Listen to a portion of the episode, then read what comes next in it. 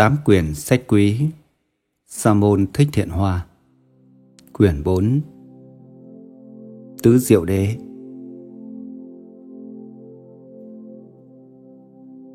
Lời giới thiệu.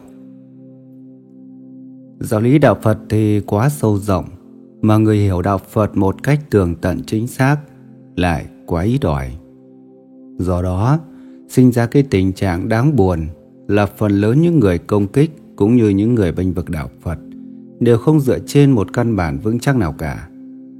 Họ thảo luận, họ bàn cãi về đạo Phật một cách sai lạc, không đâu vào đâu, như hai người lãng tai nói chuyện với nhau rồi. Người công kích đạo Phật thì bảo đạo Phật là yếm thế tiêu cực. Phương pháp tu hành của đạo Phật là mơ hồ, vô hiệu quả. Niết bàn là hư vô không tưởng. Người bênh vực đạo Phật thì bảo đạo Phật rất tích cực, phương pháp tu hành của đạo Phật rất có hiệu quả và Niết Bàn không phải là hư vô, không tưởng.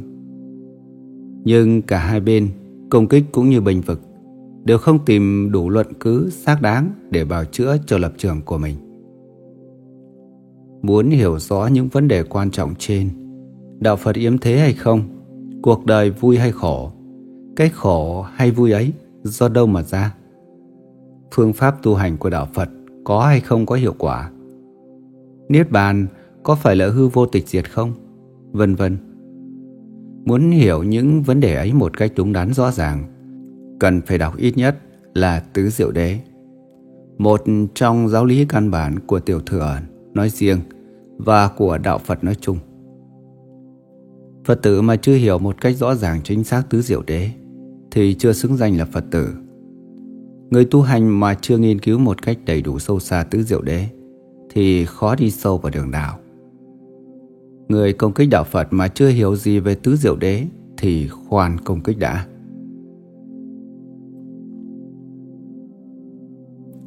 Chương 1 Khái niệm tổng quát về tứ diệu đế Ariya Sakani Nguyên nhân và hoàn cảnh Đức Phật Thích Ca giảng về Pháp Tứ Diệu Đế lần đầu tiên Đức Phật Thích Ca sau khi thành đạo dưới cội cây Bồ Đề, liền nghĩ đến việc đem giáo lý của Ngài vừa chứng được ra truyền bá cho chúng sanh. Nhưng giáo lý của Ngài là giáo lý cao siêu, thâm diệu, còn chúng sanh phần đông căn cơ còn thấp kém, khó có thể giác ngộ nhanh chóng như Ngài được. Nhưng không lẽ vì giáo pháp của Ngài thậm thâm vi diệu mà không giáo hóa chúng sanh? Để làm tròn nhiệm vụ hóa độ của Ngài, Phật phương tiện nói pháp tứ diệu đế là tiệm giáo để cho chúng sanh dễ bề tu hành. Quan sát căn cơ năm người bạn đồng tu với Ngài trước kia là nhóm ông Kiều Trần Như, có thể khai ngộ được với Pháp Tứ Diệu Đế. Đức Phật đi đến Lộc Uyển là nơi họ đang tu hành để nói Pháp Tứ Diệu Đế. Sau khi nghe Phật thuyết Pháp Tứ Diệu Đế, thành kiến mê lầm tàn vỡ, trí huệ siêu thoát xuất hiện, năm vị này được ngộ đạo chứng nhập quả vị A-la-hán. Đó là năm vị đệ tử đầu tiên của Phật Thích Ca Mâu Ni. Từ đây về sau, Tứ Diệu Đế là giáo lý căn bản về tiệm giáo, phương pháp tu chứng từ từ và đã giác ngộ cho không biết bao nhiêu đệ tử của Phật.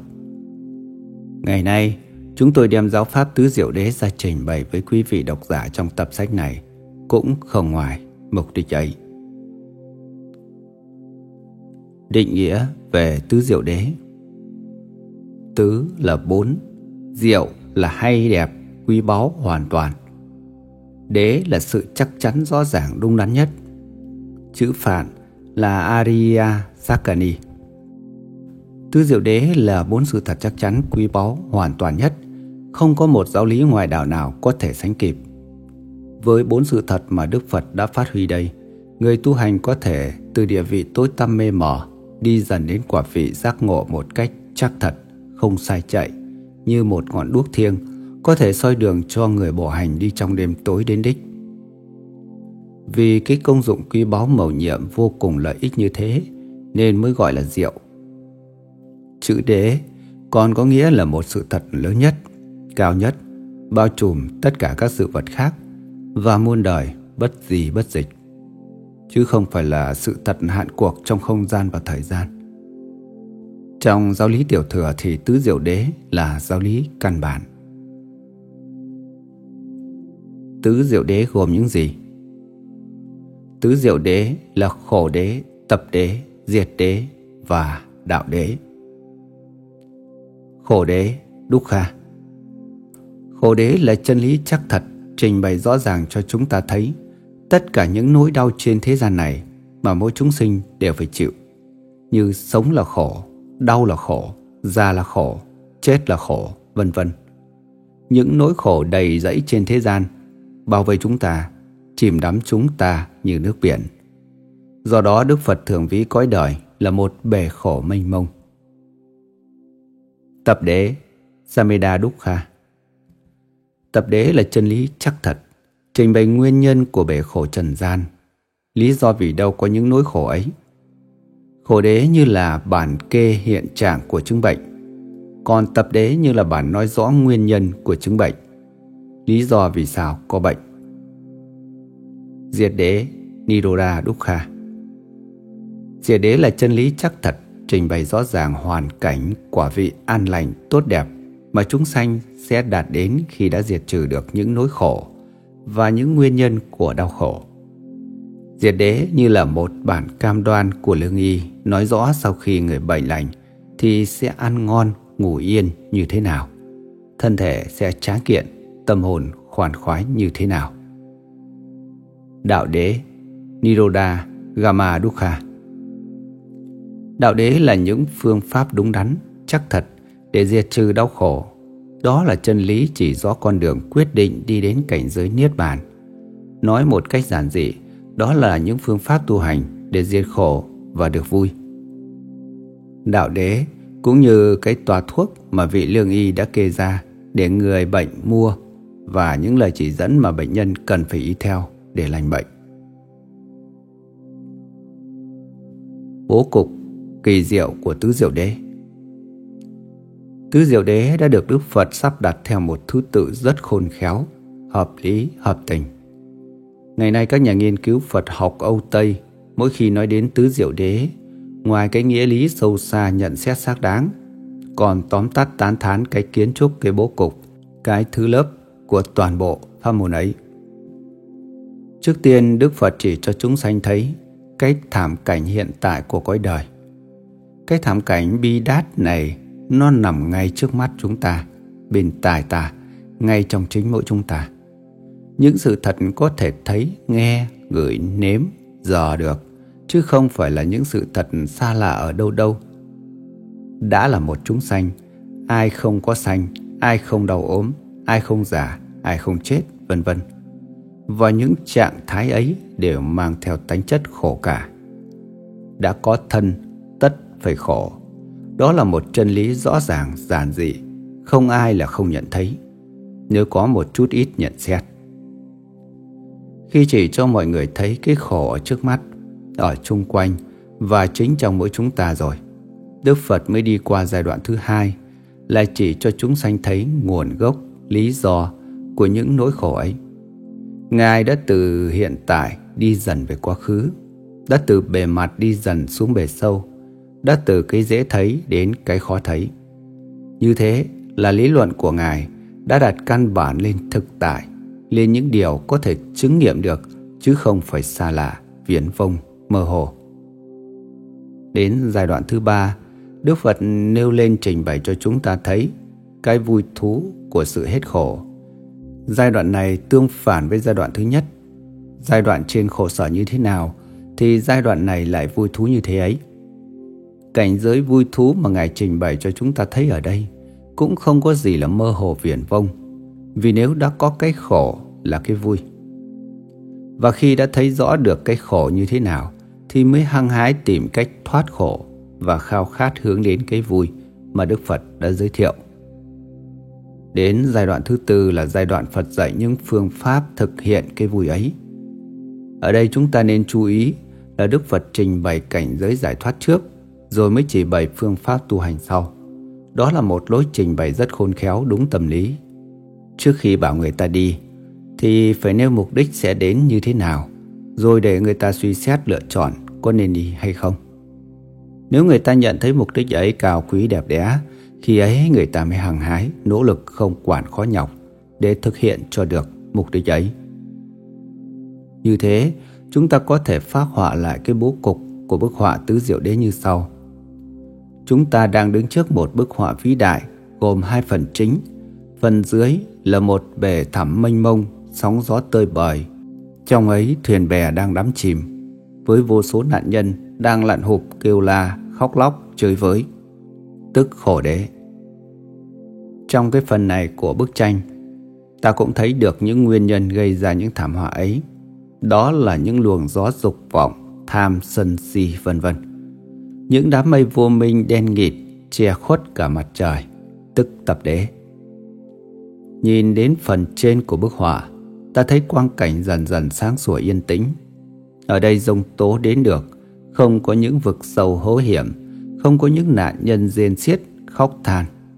Đây là một miền cao nguyên, càng lên cao cảnh trí càng đẹp đẽ yên vui. Người ở đây trông có vẻ bình tĩnh thành thơi vui vẻ lắm.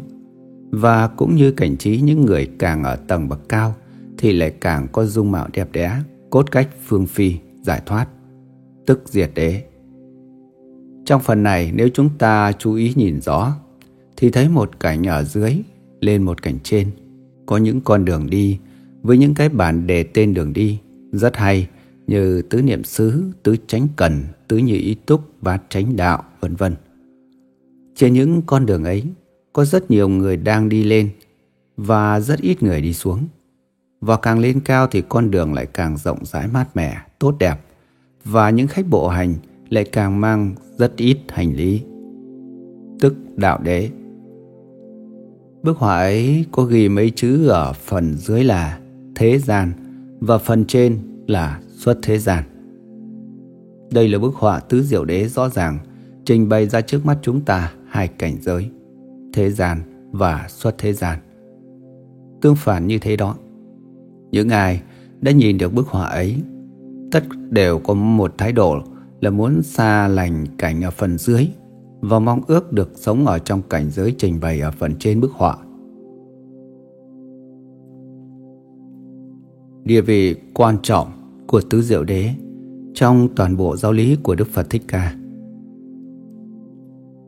Tứ diệu đế là giáo lý căn bản của đạo Phật, không phải riêng đối với tiểu thừa mà chung cho cả đại thừa nữa. Người tu hành muốn có một kết quả chắc chắn, không thể bỏ qua tứ diệu đế được. Pháp môn này tuy tiến chậm, nhưng khi tiến được bước nào là chắc bước đấy. Pháp môn này tuy không đưa thẳng người tu hành đến quả vị Phật, nhưng với một sự tinh tấn và quyết tâm, nó có thể dễ dàng đưa người tu hành đến quả vị A-la-hán. Rồi từ quả vị A-la-hán, hành giả sẽ tu thêm một pháp môn khác của Đại Thừa để tiến đến quả vị Phật. Căn cơ nào, trình độ nào cũng có thể tu theo pháp môn này được, chứ không phải như một số pháp môn khác. Phải cần có một trình độ học thức cao và một trí tuệ trên mức trung bình mới có thể theo được. Vì thế, nó là một pháp môn phổ thông cho cả hai phái tiểu thừa lẫn đại thừa, Nam Tông và Bắc Tông. Ngày nay pháp môn này là pháp môn được phổ biến nhất trên thế giới. Các Phật tử Âu Mỹ hầu hết đều tu theo pháp môn này và những tập sách nghiên cứu về đạo Phật của những nhà Phật học Tây Phương đều nói nhiều nhất về tứ diệu đế. Phật tử phải học và thực hành pháp tứ diệu đế. Một giáo lý căn bản quan trọng như tứ diệu đế, người Phật tử không thể không hiểu được. Không hiểu biết về tứ diệu đế là không hiểu biết gì về giáo lý đạo Phật cả. Người Phật tử hơn ai cả phải thấu triệt cõi đời là khổ. Muốn thế, không gì hơn là hãy lắng nghe Đức Phật dạy về khổ đế. Vì chỉ có khổ đế mới nói lên một cách tường tận, đầy đủ chính xác về mọi nỗi khổ đau của cõi đời. Thấy rõ được mọi nỗi khổ đau rồi, ta cần tìm hiểu vì đâu có khổ, nguyên nhân của khổ là đâu. Vì chỉ khi nhận thấy được nguồn gốc của nó mới có thể diệt trừ tận gốc nó được. Điều này cũng không có chỗ nào nói rõ ràng phân tích rành mạch bằng tập đế. Nhưng thấy được mọi nỗi đau khổ của cõi đời và nguồn gốc của nó không phải để mà chán ngán khóc lóc, rên xiết Nếu thế thì không có gì tiêu cực bi quan bằng. Một số dư luận tưởng lầm đạo Phật là yếm thế bi quan vì họ đã dừng lại ở hai phần đầu của tứ diệu đế. Nhưng người Phật tử không dừng lại đó. Đã thấy đau khổ làm cho cuộc đời xấu xa đen tối khổ đau thì phải diệt trừ đau khổ. Hạnh phúc không đâu xa, hạnh phúc hiện ra sau khi đã diệt trừ được đau khổ. Đau khổ lùi chừng nào thì hạnh phúc đến chừng ấy. Như bóng tối tan đi đến đâu thì ánh sáng thay vào đến đó. Muốn thấy ánh sáng của Niết Bàn thì phải thực hiện những lời dạy của Phật trong diệt đế. Muốn thực hiện Niết Bàn thì phải có đủ phương tiện. Những phương tiện này Đức Phật đã cung cấp một cách đầy đủ trong đạo đế.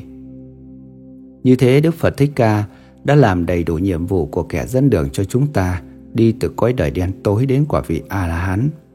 Ngài đã đặt vào tay chúng ta một bản đồ chỉ dẫn rõ ràng về cuộc hành trình và ban cho chúng ta đầy đủ phương tiện cần thiết trong chuyến đi vĩ đại ấy. Chúng ta chỉ còn lên đường và bước đi.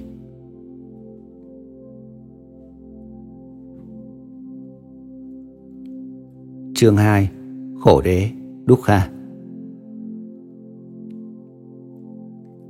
Đời là một biển khổ, đầy mồ hôi và nước mắt.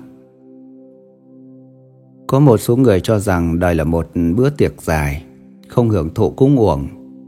Do đó họ không để lỡ một dịp nào có thể đem lại cho họ những khoái lạc vật chất. Nhưng họ không ngờ rằng những khoái lạc ấy đều là giả dối, lừa phỉnh.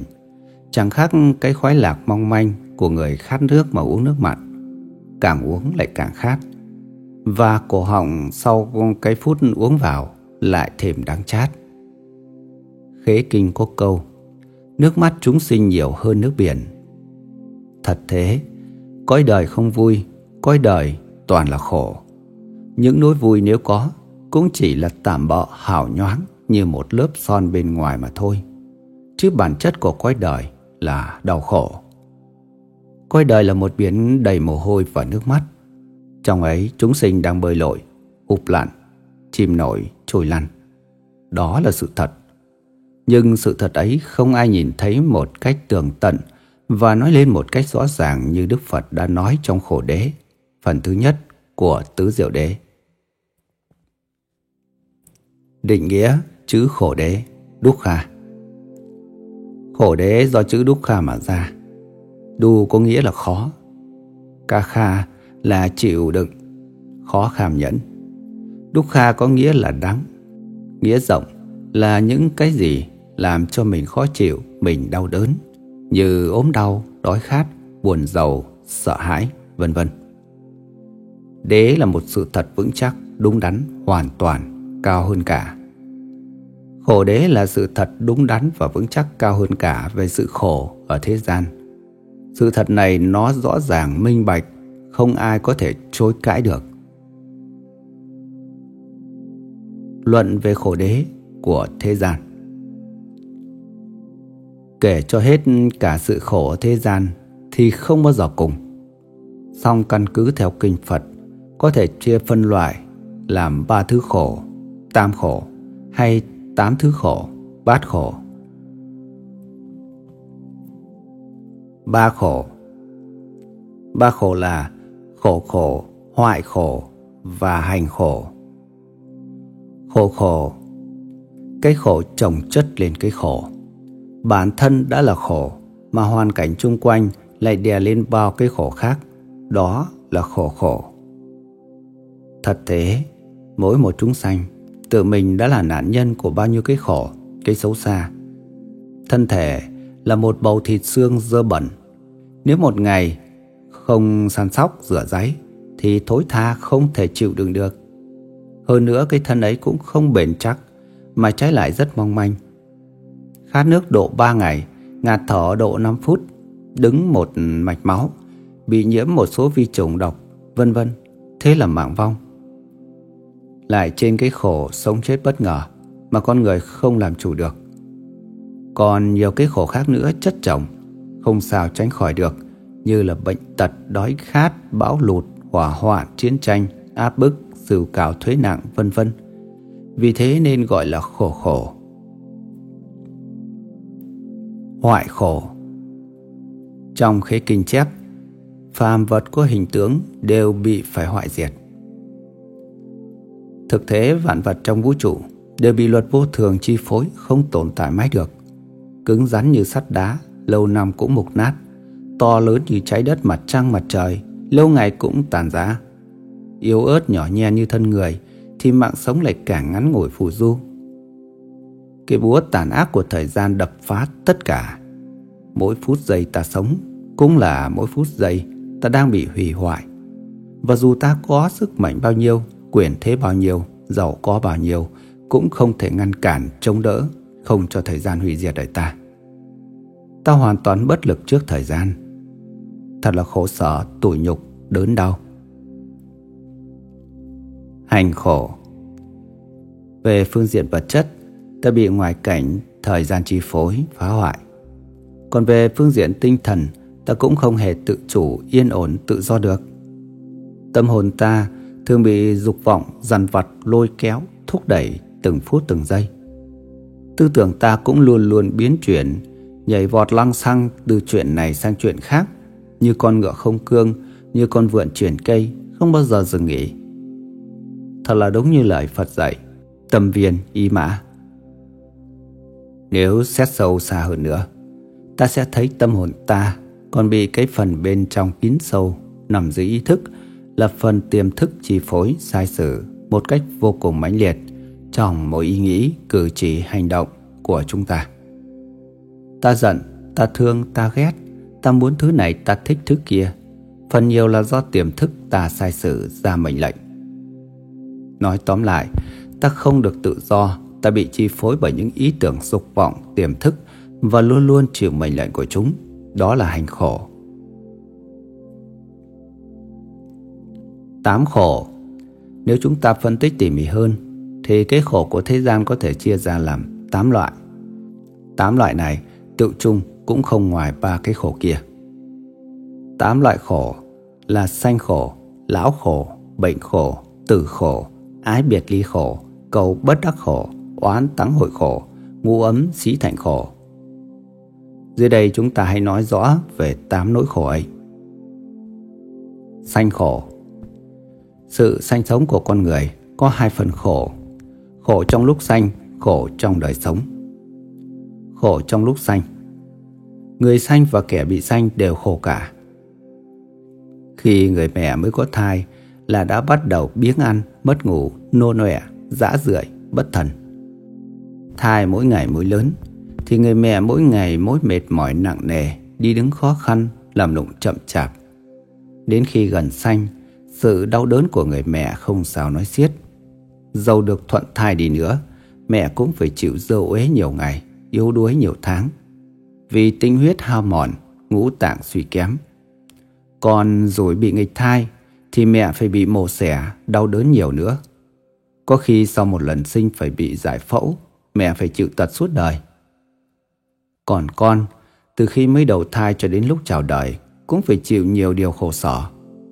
Trải qua 9 tháng 10 ngày, con bị giam hãm trong khoảng tối tăm chật hẹp, còn hơn cả lao tù. Mẹ đói cơm khát nước, thì con ở trong thai bào, lóng bóng như là bong bóng phập phèo mẹ ăn no thì con bị ép như bồng bột bị đè dưới thớt cối, khó bể cựa quậy. Đến kỳ sanh sản, thân con phải chen qua chỗ chật hẹp như bị đá ép bốn bể. Nên khi vừa thoát ra ngoài, liền cất tiếng khóc vàng Khổ à, khổ à. Thật đúng như hai câu thơ của ôn như hầu. Thảo nào lúc mới chôn nhau đã mang tiếng khóc ban đầu mà ra khổ trong đời sống. Về phương diện vật chất hay tinh thần, đời sống đều có nhiều điều khổ sở. Về vật chất, con người đòi hỏi những nhu cầu thiết yếu như món ăn, thức uống, đồ mặc, nhà ở, thuốc men. Muốn có những nhu cầu ấy, con người phải cần lao kham khổ, đổ mồ hôi sôi trước mắt, mới mua được chén gạo bát cơm, manh quần tâm áo. Về nhà ở, có khi suốt đời vất vả làm lụng, vẫn không đủ sức tạo được một ngôi nhà nho nhỏ. Nhưng chẳng phải đợi đến cảnh đói khát mới gọi là khổ. Ăn uống thất thường, thiếu thốn cũng đã là khổ rồi. Chẳng đợi phải làm, Chẳng đợi phải lâm vào cảnh màn trời chiếu đất, Hay ăn lông ở lỗ mới gọi là khổ. Áo quần không đủ ấm, Nhà cửa không che được nắng mưa Cũng đã là khổ rồi. Nhưng nào, Phải chỉ có những người nghèo hèn mới khổ đâu. Người giàu có Cũng cứ khổ như thường. Muốn có tiền, Tất phải thức khuya dậy sớm, Buôn tảo bán tần. Đầu tắt mặt tối trong công việc, Đổ mồ hôi sôi nước mắt mới có được, Chứ đâu phải tiền bạc ở trên hư không rơi xuống cho đâu. Đó là còn chưa nói đến những nỗi khổ vật chất bất thường khác nữa Mà không ai có thể tránh khỏi được. Về phương diện tinh thần, Người đời cũng có nhiều điều khổ nhục, Có nhiều khi còn đau khổ hơn cả những thiếu thốn vật chất. Không nói gì nhiều chỉ xin đơn cử ở đây một thí dụ về nỗi khổ trong sự học hỏi Muốn tìm lẽ phải, chân lý, đạo đức, tất phải gia công học hỏi nhiều năm, cả về phương diện lý thuyết lẫn thực nghiệm. Về lý thuyết ta học trong sách vở với thầy với bạn hay tự học. Về thực nghiệm ta học giữa đời trong lúc tiếp xúc với mọi người. Nhưng dù lý thuyết hay thực nghiệm, ta cũng gặp lắm nhiều điều khổ sở, khó khăn. Như học lý thuyết với thầy ở trường, lắm khi gặp phải bài khó lại thêm thầy giảng dạy quá cao, học trò không thu nhận được gì hết. Thế là người giận kẻ buồn, khổ tâm quá. Còn tự học ở nhà với quyển sách trơn, có lúc gặp đoạn văn mắc mỏ, lại không đủ tài liệu tra cứu thêm. Bị bị bít lối ra, rồi khởi tâm tức giận buồn phiền, cũng là khổ. Về sự học thực nghiệm ở đời, lắm khi cũng phải trả một giá rất đắt ta sẽ bị người này phình gạt, người kia áp bức, kẻ nọ oán thù, kẻ kia khinh bỉ. Bao nhiêu hàng người là bấy nhiêu tâm tánh, và hiểu đời được một phần nào là ta đã phải chịu đựng biết bao nhiêu nhục nhã khổ đau. Tóm lại, về vật chất hay tinh thần, sự sống mang theo nhiều cái khổ. Sanh khổ là thế. Lão khổ. Ca dao có câu, Già nua là cảnh điêu tàn, Cây già cây cỗi, Người già người si. Con người đến lúc già, Thân thể hao mòn, Tinh thần suy kém, Nên khổ thể xác lẫn tinh thần. Khổ thể xác. Càng già khí huyết, càng hao mòn. Bên trong ngũ tạng lục phủ Càng ngày càng mỏi mệt, Hoạt động một cách yếu ớt. Bên ngoài các giác quan dần dần hư hoại như là mắt mờ, tai điếc, mũi nghẹt, lưỡi đớ, tay chân run rẩy, đi đứng khó khăn, việc gì cũng nhờ vả kẻ khác. Đã vậy, mỗi khi thời tiết xoay trở thì cảm nhiễm theo khí hậu mà đau. Như trời mới nắng thì đã sốt, trời mới mưa thì đã rét, vân vân. Không chút gì gọi là vui thú cả. Khổ tinh thần Người xưa có nói Đa thọ đa nhục Thật thế, tuổi nhiều nhục lắm. Càng già thân thể càng suy kém thì trí tuệ cũng càng lu mờ. Do đó thành ra lẫn lộn quên trước mất sau. Hành động như là kẻ ngây dại, ăn giờ uống bẩn, nói năng giống người mất trí. Ăn rồi bảo chưa ăn, chưa ăn bảo ăn rồi. Có khi lại còn chửi bới, nói nhảm nhí làm cho cười cho lũ trẻ. Thật đúng là lão khổ. Bệnh khổ. Hành hạ xác thân con người Làm cho nó khổ sở không gì hơn Là cái đau. Đã đau bất luận là đau gì Từ cái đau lặt vặt như đau răng nhức đầu Đến cái đau trầm trọng như là phung, lao, vân vân Đều làm cho con người phải rên xiết khổ sở khó chịu. Nhất là những bệnh trầm kha Lâu ngày khó chữa Thì lại càng hành hạ xác thân Đắng cơm, nghẹn nước Cầu sống không được, cầu chết cũng không oan oan, ương ương, thật là khổ não. Thân đã đau mà tiền lại hết. Có nhiều người sau một trận đau chỉ còn hai bàn tay trắng. Cho nên ngạn ngữ có câu không đau làm giàu biết mấy. Ngoài ra bệnh tật lại còn làm cho lục thân quyến thuộc buồn giàu lo sợ. Mỗi lần ở trong nhà có người đau thì cả gia quyến đều rộn dịp băn khoăn đứng ngồi không yên quên ăn quên ngủ, biếng nói biếng cười, bỏ công ăn việc làm, thật đúng là bệnh khổ. Tử khổ Trong bốn hiện tượng của vô thường sanh ra bệnh chết, thì chết là cái làm cho chúng sanh kinh hãi nhất. Con người sợ chết đến đối ở trong hoàn cảnh sống thừa, đáng lẽ không nên sống làm gì nữa. Thế mà khi nghe nói đến cái chết cũng sợ không dám nghĩ đến. Những người xấu số bị bệnh nan y như ung thư, bệnh hủi, sống thêm một ngày là khổ thêm một ngày. Thế mà những người bạc phước ấy cũng vẫn muốn sống mà thôi. Cái chết làm khổ con người như thế nào mà ai cũng sợ ai thế? Về thân xác, có mục kích một người bệnh khi hấp hối bị hành xác rồi mới biết cái chết là đáng sợ.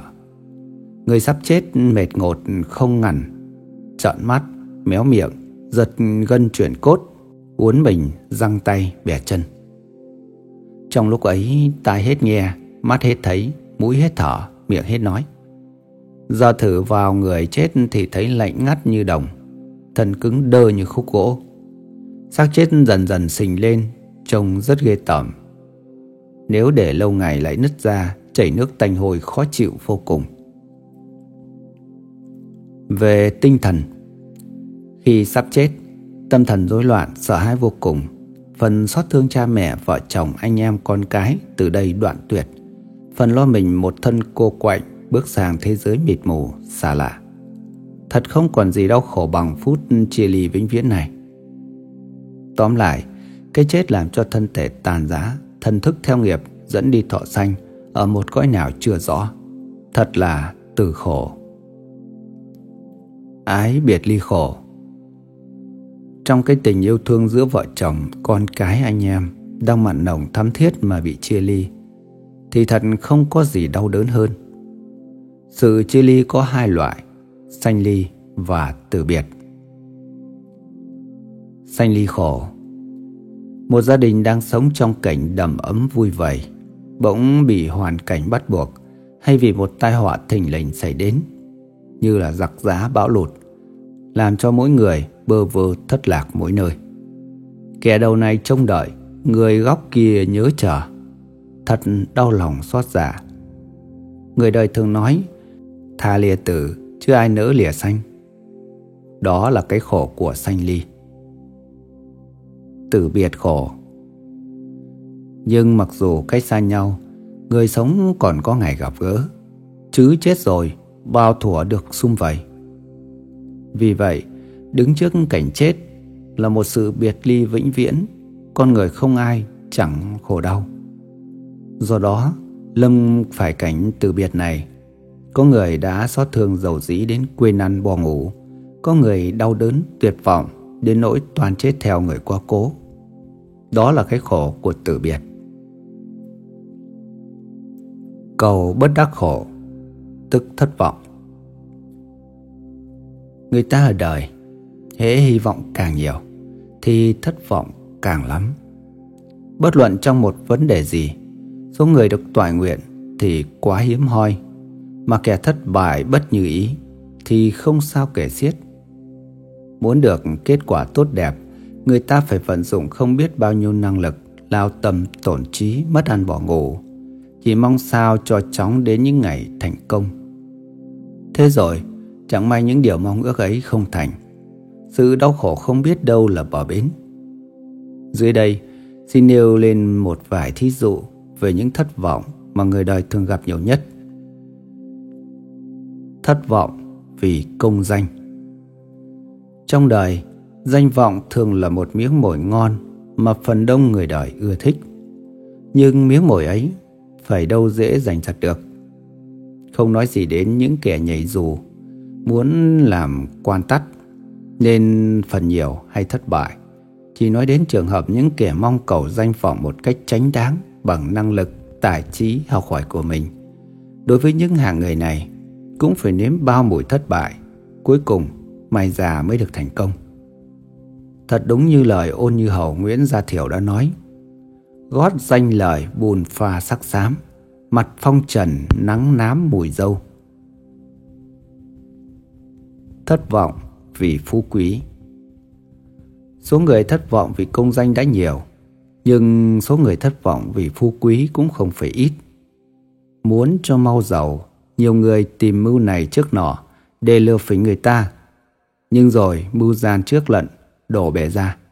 Tài sản thì bị tịch thu, bản thân thì bị tù tội, gia quyến bị nhục nhã theo. Thực là khổ. Thất vọng vì tình duyên Tình duyên cũng là một điều làm cho bao nhiêu người phải điều đứng, khổ sở. Trong trường tình ái, thử hỏi đã mấy ai được toại nguyện? Nhan nhản trên báo chí hàng ngày, những câu chuyện tình duyên chắc trở đưa đến sự quyên sinh, thật không sao kể xiết. Đấy là cầu bất đắc khổ. Oán tắng hội khổ. Con người ở trong cảnh thương yêu, chẳng ai muốn chia ly. Cũng như là ở trong cảnh hờn ghét, chẳng ai muốn mong gặp gỡ. Nhưng ngoái oăm thay, Ở đời khi mong muốn được hội ngộ, lại phải chia ly. Cũng như là khi mong ước được xa lìa, lại phải sống chung đụng với nhau hàng ngày. Cái khổ biệt ly đối với hai người thương yêu nhau như thế nào, Thì cái khổ phải hội ngộ đối với hai người ghét nhau. Cũng như thế ấy. Người ta thường nói Thấy mặt kẻ thù như kim đâm vào mắt Ở chung với người nghịch như nếm mật nằm gai. Chưa nói đến trường hợp Những người xa lạ Ngay trong gia đình bà con quyến thuộc Giữa vợ chồng, anh em Khi một vì lý do gì đó Danh ra bất hòa với nhau Cũng đủ khó chịu rồi. Muốn lánh mặt nhau Mà mỗi khi đi ra đi vào Lại phải gặp nhau mãi. Quyết không nói chuyện với nhau Mà nhiều khi bắt buộc nín không được phải nói ra với sự ngờ ngùng. Định tuyệt giáo hẳn, ngặt vì còn phải ăn chung ở lộn một nhà. Dầu cố sức trốn tránh, xong lắm lúc cũng phải giao thiệp lấy lệ. Thật là khổ. Đấy là bà con cật ruột, có tình cốt nhục, có nghĩa đồng bào, mà sự hờn ghét còn thúc đẩy con người hết muốn thần mến, không mong gặp gỡ nhau thay. Huống chỉ đối với người dưng nước lã, khác giống, khác nòi. Một khi đã thù ghét nhau rồi, mà phải sống bên cạnh nhau thì thế nào cũng có một ngày xảy ra đại họa. Đó là ý nghĩa của oán tắng hội khổ. Ngũ ấm xí thành khổ Cái thân tứ đại của con người cũng gọi là thân ngũ ấm, tức là năm món che đậy. Sắc ấm, thọ ấm, tưởng ấm, hành ấm và thức ấm. Với thân ngũ ấm ấy, con người phải chịu không biết bao nhiêu là điều khổ giữa ngũ ấm ấy luôn luôn có sự xung đột mâu thuẫn chi phối lẫn nhau. Vì sự xung đột mâu thuẫn ấy nên cái thân con người mới chịu những cái khổ sau đây. Bị luật vô thường chi phối không ngừng, từ trẻ đến già, từ mạnh đến ốm, từ đau đến chết, luôn luôn làm cho con người phải lo sợ, buồn phiền. Bị thất tình lục dục lôi cuốn, làm cho con người phải đám nhiễm sáu trần, phải khổ lụy thân tâm bị vọng thức điên đảo chấp trước nên con người nhận thấy một cách sai lầm. Có ta, có người, còn mất khôn dại, có không, và sanh ra sầu lo khổ não. Ấy là ngu ấm xí thành khổ.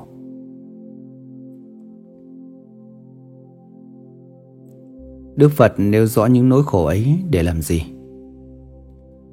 Có người sẽ băn khoăn thắc mắc tự hỏi Đức Phật nêu lên một cách rốt ráo những nỗi khổ của thế gian để làm gì. Cuộc đời đã đau khổ như thế, thì nên che giấu bớt đi chừng nào hay chừng ấy.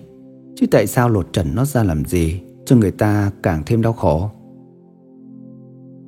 Ta cố gắng tạo nên một ảo tưởng tốt đẹp về cuộc đời để sống an ổn trong ấy, có hơn không?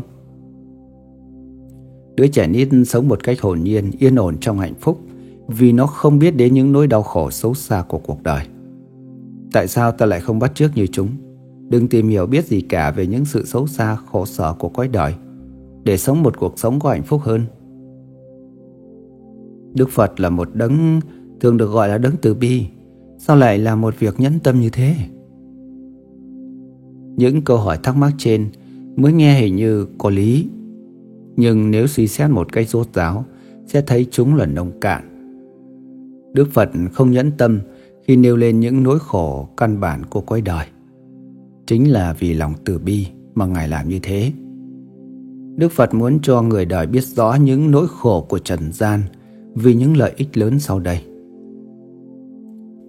Gặp cảnh không khủng khiếp Những nỗi khổ mà Đức Phật nói ra ở trên là những nỗi khổ căn bản không ai tránh khỏi được. Đã sống, tất phải gặp chúng. Có ai không ốm không già không chết Có ai suốt đời không gặp chia ly với người thân thuộc Không bị chung sống với những kẻ thù nghịch Có ai đã được tất cả những điều mình mong ước Cho nên dù có muốn tạo ra một ảo tưởng đẹp đẽ về cuộc đời Để sống cho yên ổn Thì ảo tưởng ấy sớm hay muộn gì Cũng sẽ bị thực tế phũ phàng Xét tàn đi mất và khi ấy Cuộc thế trần truồng xấu xí ghê tởm Sẽ hiện ra một cách vô cùng đột ngột trước mắt những kẻ thường quen sống trong ảo tưởng đẹp đẽ.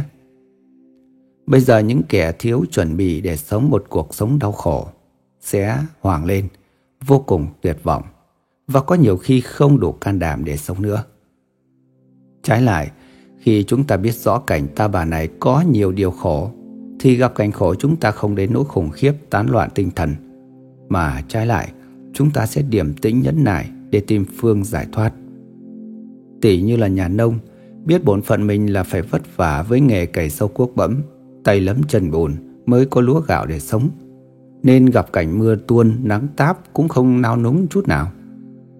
Trái lại một kẻ quyền quý, quen sống trong nhung lụa, trong cảnh đền đài nguy nga. Rồi gặp thời cuộc hỗn loạn, đổi thay bất ngờ, đâm ra kinh hãi và liều mình tự tử. Không tham cầu, nên khỏi bị hoàn cảnh chi phối. Khi chúng ta rõ biết cuộc đời vui ít buồn nhiều và hễ càng ham muốn nhiều thì lại càng đau khổ lắm. Khi biết rõ như thế, chúng ta sẽ tiết chế dục vọng của chúng ta và sẽ biết đủ.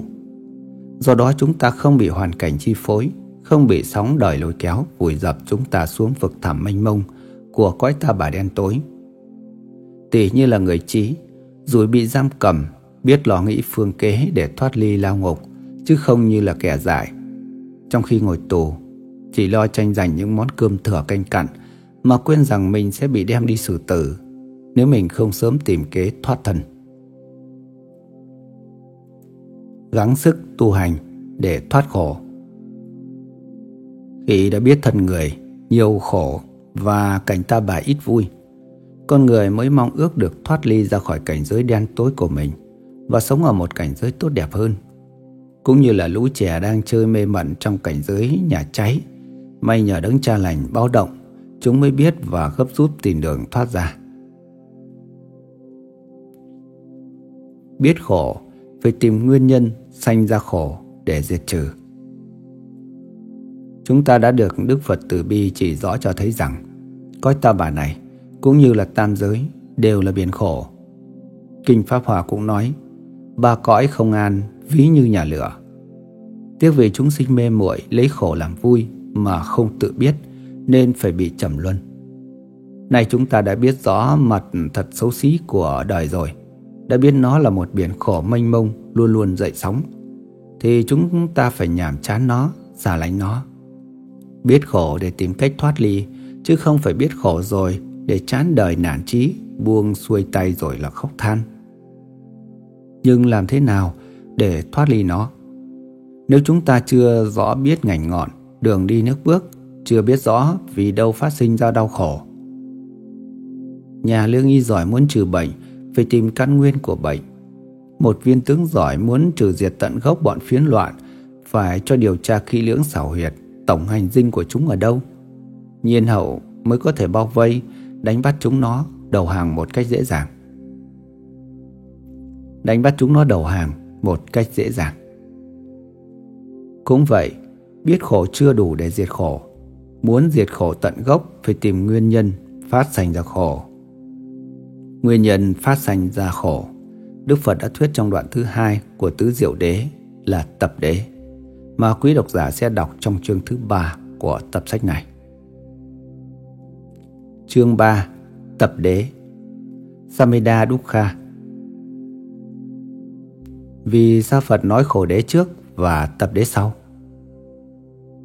Trong khổ đế, chúng ta đã thấy rõ những nỗi thống khổ của trần gian. Trước những nỗi khổ ấy, không ai là không nhàm chán, ghê sợ cho cuộc đời ở cảnh giới ta bà này. Và không ai có thể an tâm, điểm nhiên sống trong cảnh ấy. Nhiều câu hỏi liền nảy ra trong đầu óc chúng ta. Vì đâu sanh ra những nỗi khổ ấy? Ta có thể thoát ra khỏi mong vuốt của chúng để sống ở một cảnh giới đẹp đẽ hơn chăng? Và thoát ra bằng cách nào? Đó là những câu hỏi mà Đức Phật sẽ lần lượt giải đáp một cách tường tận ở ba phần Tập đế, diệt và đạo đế Ngay trong phần tập đế này Đức Phật giải đáp câu hỏi thứ nhất của chúng ta là nói rõ nguyên nhân của đau khổ. Đức Phật rất dành tâm lý của chúng sanh Nên mới nêu lên cái khổ trước Rồi mới nói cái nhân sau. Nếu ngay đầu Ngài nói Này các người Hãy nghe ta nói rõ những nguyên nhân sanh ra đau khổ đây. Nếu Ngài bảo như thế, chắc chúng ta sẽ không chú ý nghe cho lắm. Vì chúng ta mặc dù sống trong bể khổ, nhưng vì mê mờ, chúng ta có thấy một cách tường tận và dùng dọn tất cả những nỗi khổ của cảnh ta bà đâu. Có nhiều khi chúng ta còn cho cảnh giới này là vui nữa là khác. Do đó, chúng ta không thiết tha đi tìm nguyên nhân phát sanh đau khổ. Chỉ khi nào chúng ta đã ý thức một cách sâu sắc những nỗi khổ sở của chúng ta, khi ấy chúng ta mới thấy sự băn khoăn khẩn cấp đi tìm đường tự cứu giải cho chúng ta. Và muốn tự giải cứu, tất chúng ta cần tìm xem vì đâu mà có khổ. Như vị lương y muốn trị bệnh trước phải tìm hiểu nguyên nhân sinh bệnh. Nguyên nhân sinh bệnh khổ đau của chúng sinh Đức Phật gọi là tập đế. Định nghĩa Tập đế Tập là chữ nhóm dồn thêm mỗi ngày mỗi nhiều hơn lên. Đế là sự thật vững chắc, đúng đắn hơn cả. Tập đế là sự thật đúng đắn vững chắc về nguyên nhân của những nỗi đau khổ đã chưa nhóm tích trữ lâu đời, lâu kiếp trong mỗi chúng sanh. Đó là sự thật về cội gốc của sanh tử luân hồi, của bế khổ trần gian. Nguyên nhân của đau khổ là những gì?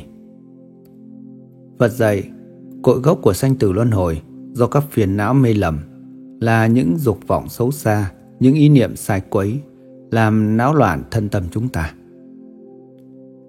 Phiền não rất nhiều, nói rộng thì đến 84 ngàn, nói hẹp thì có 10 phiền não gốc, gọi là căn bản phiền não. Do 10 phiền não gốc này mà sanh ra vô số phiền não ngành ngọn. Nên xem quyển tu tâm nói rất rõ. 10 phiền não gốc là một Tham nghĩa là tham lam. Tánh tham có động lực bắt ta phải dòm ngó theo dõi những cái gì nó ưa thích như là tiền của, danh vọng, miếng ăn chỗ ở, vân vân. Rồi nó xúi ta lập mưu này trước nọ để tầm kiếm cho được những thứ ấy. Điều tai hại nhất là lòng tham không có đáy, thâu góp bao nhiêu cũng không vừa. Được một muốn có mười, được mười muốn có trăm. Tham cho mình chưa đủ còn tham cho bà con quyến thuộc và xứ sở của mình. Cũng vì tham mà cha mẹ vợ con xung đột, cũng vì tham mà bạn bè chia lìa, cũng vì tham mà đồng bào trở lại xung đột sâu xé nhau. Cũng vì tham mà chiến tranh tiếp diễn, giết hại không biết bao nhiêu sanh linh. Tóm lại, cũng vì tham mà nhân loại, chúng sanh chịu không biết bao nhiêu điều thống khổ. Tham không những hại cho mình và cho người trong hiện tại mà cả đến tương lai nữa. 2. Sân Nghĩa là nóng giận Khi gặp những cảnh cháy nghịch lòng như lòng tham không được toại nguyện Thì sân nổi lên Như một ngọn lửa giữ đốt cháy lòng ta.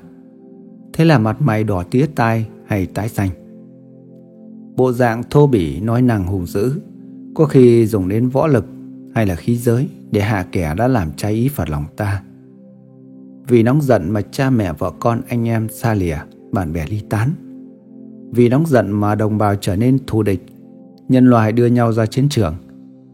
Vì nóng giận mà kẻ bị tàn tật, người vào khám đường, kẻ mất địa vị, người tan sự nghiệp. Kinh Hoa Nghiêm chép Nhất niệm sân tâm khởi, bách vạn chướng môn khai. Nghĩa là một niệm sân hận nổi lên thì trăm ngàn cửa nghiệp chướng đều mở ra. Sách Phật chép Nhất tinh chi hỏa, năng thiêu vạn khoảnh công đức chi sơn. Nghĩa là một khóm lửa giận có thể đốt hết muôn mẫu rừng công đức.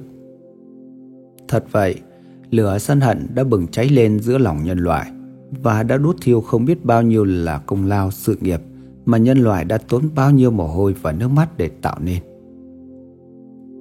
3. Si nghĩa là si mê mờ ám. Si như là một tấm màn dày đặc đen tối trùm lên trí huệ của ta, làm cho ta không thể nhìn thấy được sự thật, phán đoán được cái hay cái dở, cái tốt cái xấu. Do đó ta gây ra không biết bao nhiêu tội lỗi làm hại mình, hại người mà không hay. Vì si mà lòng tham trở thành không đáy. Bởi vì nếu người sáng suốt thấy cái tai hại của tham, thì người ta đã kiểm hãm được một phần nào tánh tham. Vì si mà lửa sân tự do bùng cháy. Nếu người sáng suốt biết cái tai hại của lửa sân, thì không để cho nó hoành hành như thế. Tổ sư đã dạy, bất úy tham sân khởi, duy khủng tự giác trì.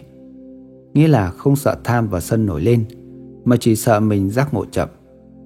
Nói một cách dễ hiểu hơn, không sợ tham và sân, mà chỉ sợ si mê.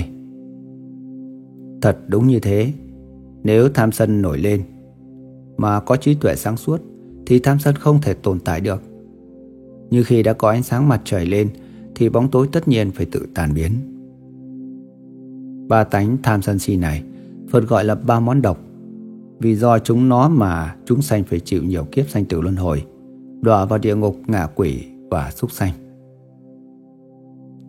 4. Mạn Nghĩa là tự nâng cao mình lên và hạ người khác xuống. Tự thấy mình là quan trọng mà khinh rẻ mọi người.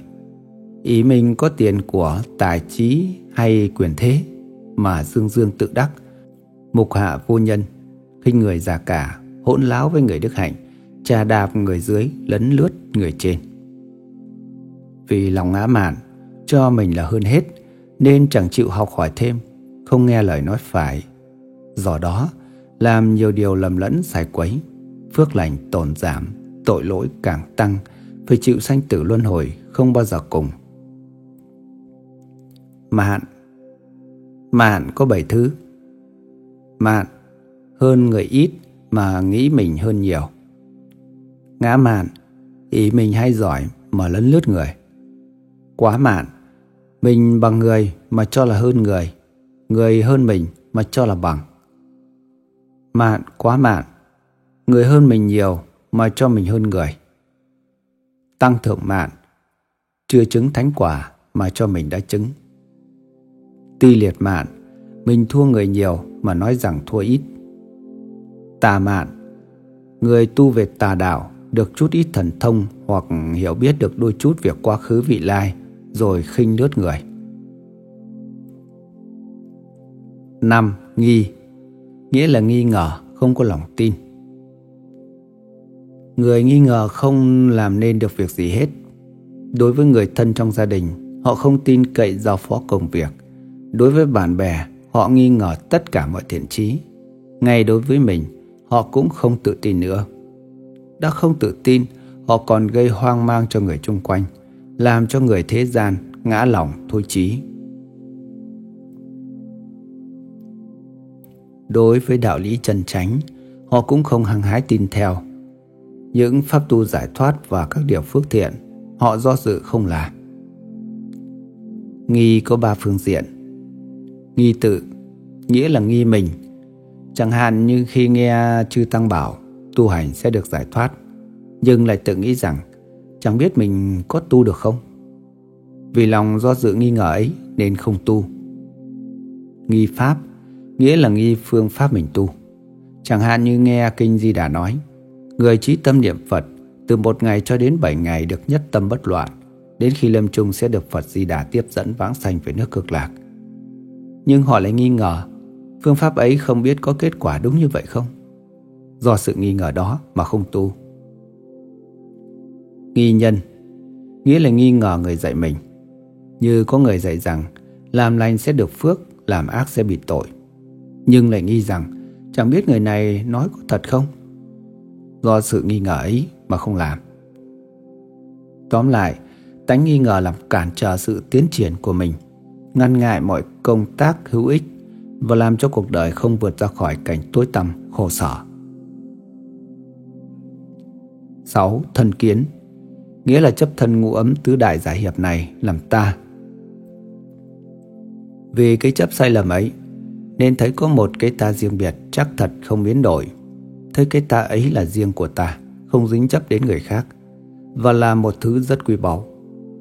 Vì tưởng lầm như thế, Nên kiếm món ngon vật lạ cho ta ăn, May sắm quần áo tốt đẹp cho ta mặc, Lo xây dựng nhà cao cửa lớn cho ta ở thu góp thật nhiều của cải, đất ruộng để làm cho ta hãnh diện với mọi người. Do sự quý chuộng phụng sự cho cái tà ấy mà tạo ra lắm điều tội lỗi, trả đạp lên bao nhiêu cái tà khác, làm cho họ đau khổ vì ta. Và thế giới trở thành một bãi chiến trường thường trực cũng vì thế. 7. Biên kiến Nghĩa là chấp một bên, nghiêng về một phía, có một thành kiến cực đoan Biên kiến có hai lốt. Biên kiến có hai lối chấp sai lầm lớn nhất Là thường kiến, Nghĩa là chấp rằng khi chết rồi Cái ta vẫn tồn tại mãi. Người chết sẽ sanh ra người, Thú chết sẽ trở lại thành thú. Thánh nhân chết trở lại làm thánh nhân. Do sự chấp ấy, Họ cho rằng tu cũng vậy, Không tu cũng vậy, Nên không sợ tội ác, Không thích làm thiện. Lối chấp này Đạo Phật gọi là thường kiến ngoại đạo. Đoạn kiến nghĩa là chấp rằng chết rồi là mất hẳn.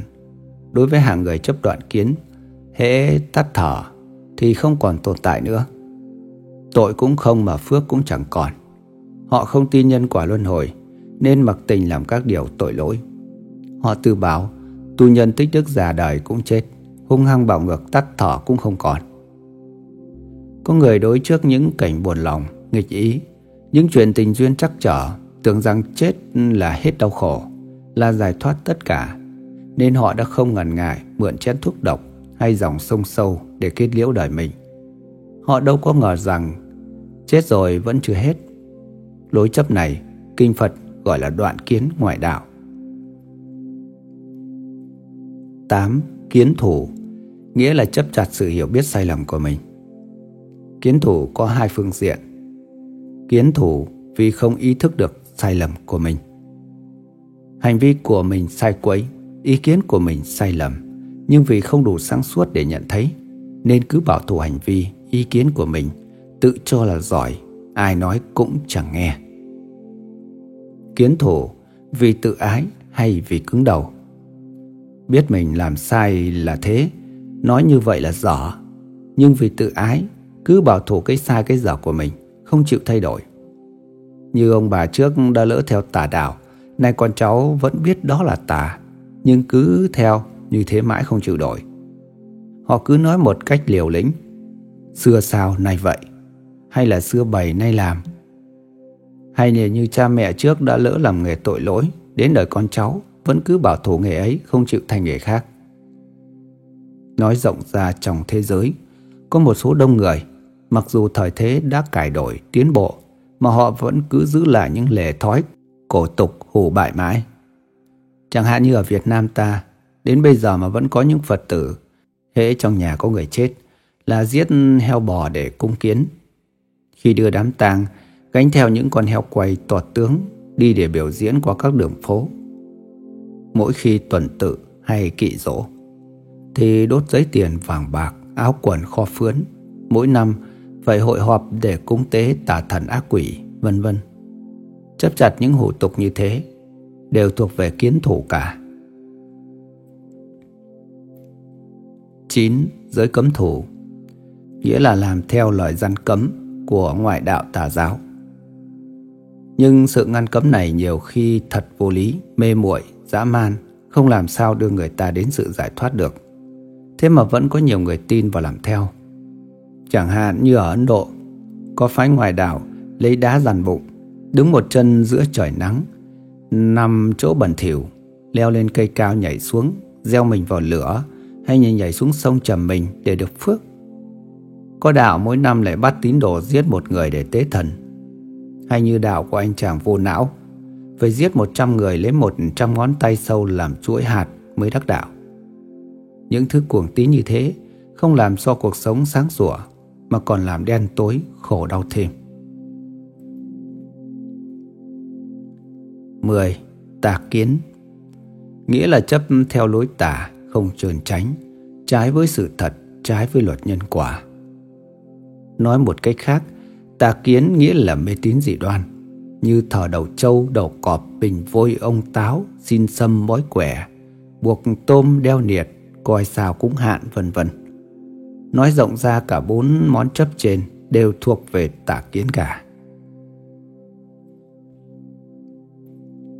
Tánh chất của 10 món căn bản phiền não Tánh chất của 10 món căn bản phiền não không giống nhau. Có thứ nhanh nhẹn, có thứ chậm chạp, có thứ manh liệt, có thứ yếu ớt, có thứ đâm sâu gốc rễ trong lòng người, có thứ nằm khơi khơi ở trên ý thức, có thứ dễ dứt trừ, có thứ khó tiêu diệt. Vì tính chất không đồng ấy mà Đức Phật đặt cho chúng những danh từ khác nhau để dễ phân biệt như kiết sử, kiến hoặc, tư hoặc, vân vân. Kiết sử Mười thứ phiền não gốc tham sân si mạn nghi thần kiến biển kiến kiến thủ giới cấm thủ tạc kiến cũng gọi là thập kiết sử. Kiết là trói buộc sử là sai khiến. Mười phiền não này gọi là kiết sử vì chúng nó có mãnh lực trói buộc loài hữu tình không cho ra khỏi ba cõi và sai sử chúng sinh phải quay lộn trong vòng sanh tử luân hồi từ đời này đến kiếp nọ và phải chịu không biết bao nhiêu điều khổ não.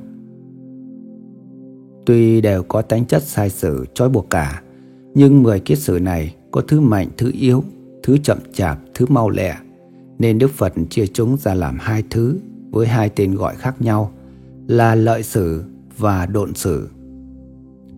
Lợi sử là những món phiền não rất lanh lẹ, dễ sanh khởi mà cũng dễ trừ bỏ. Lợi là lanh lợi. Lợi sử gồm có năm là thân kiến, biên kiến, kiến thủ, giới cấm thủ, tà kiến. Độn sử là những món phiền não nặng nề, chậm chạp, sanh khởi một cách ngấm ngầm sâu xa nhưng mãnh liệt, khó dứt trừ. Độn là chậm lụt. Thuộc về độn sử gồm có năm phiền não là tham, sân, si, mạn, nghi. Người học Phật muốn giải thoát tất nhiên phải chặt đứt 10 thứ dây nhở xiềng xích này mới được.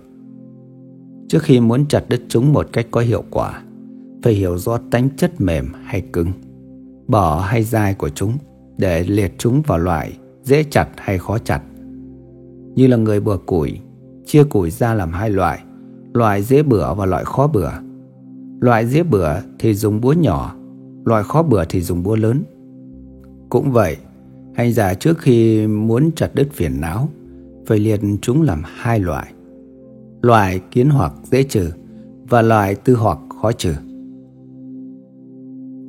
Kiến hoặc Chữ kiến hoặc có hai nghĩa. Một, loại mê lầm này mong manh cạn cợt, chỉ tu hành đến địa vị kiến đạo, tức thấy chân lý thì đoạn được.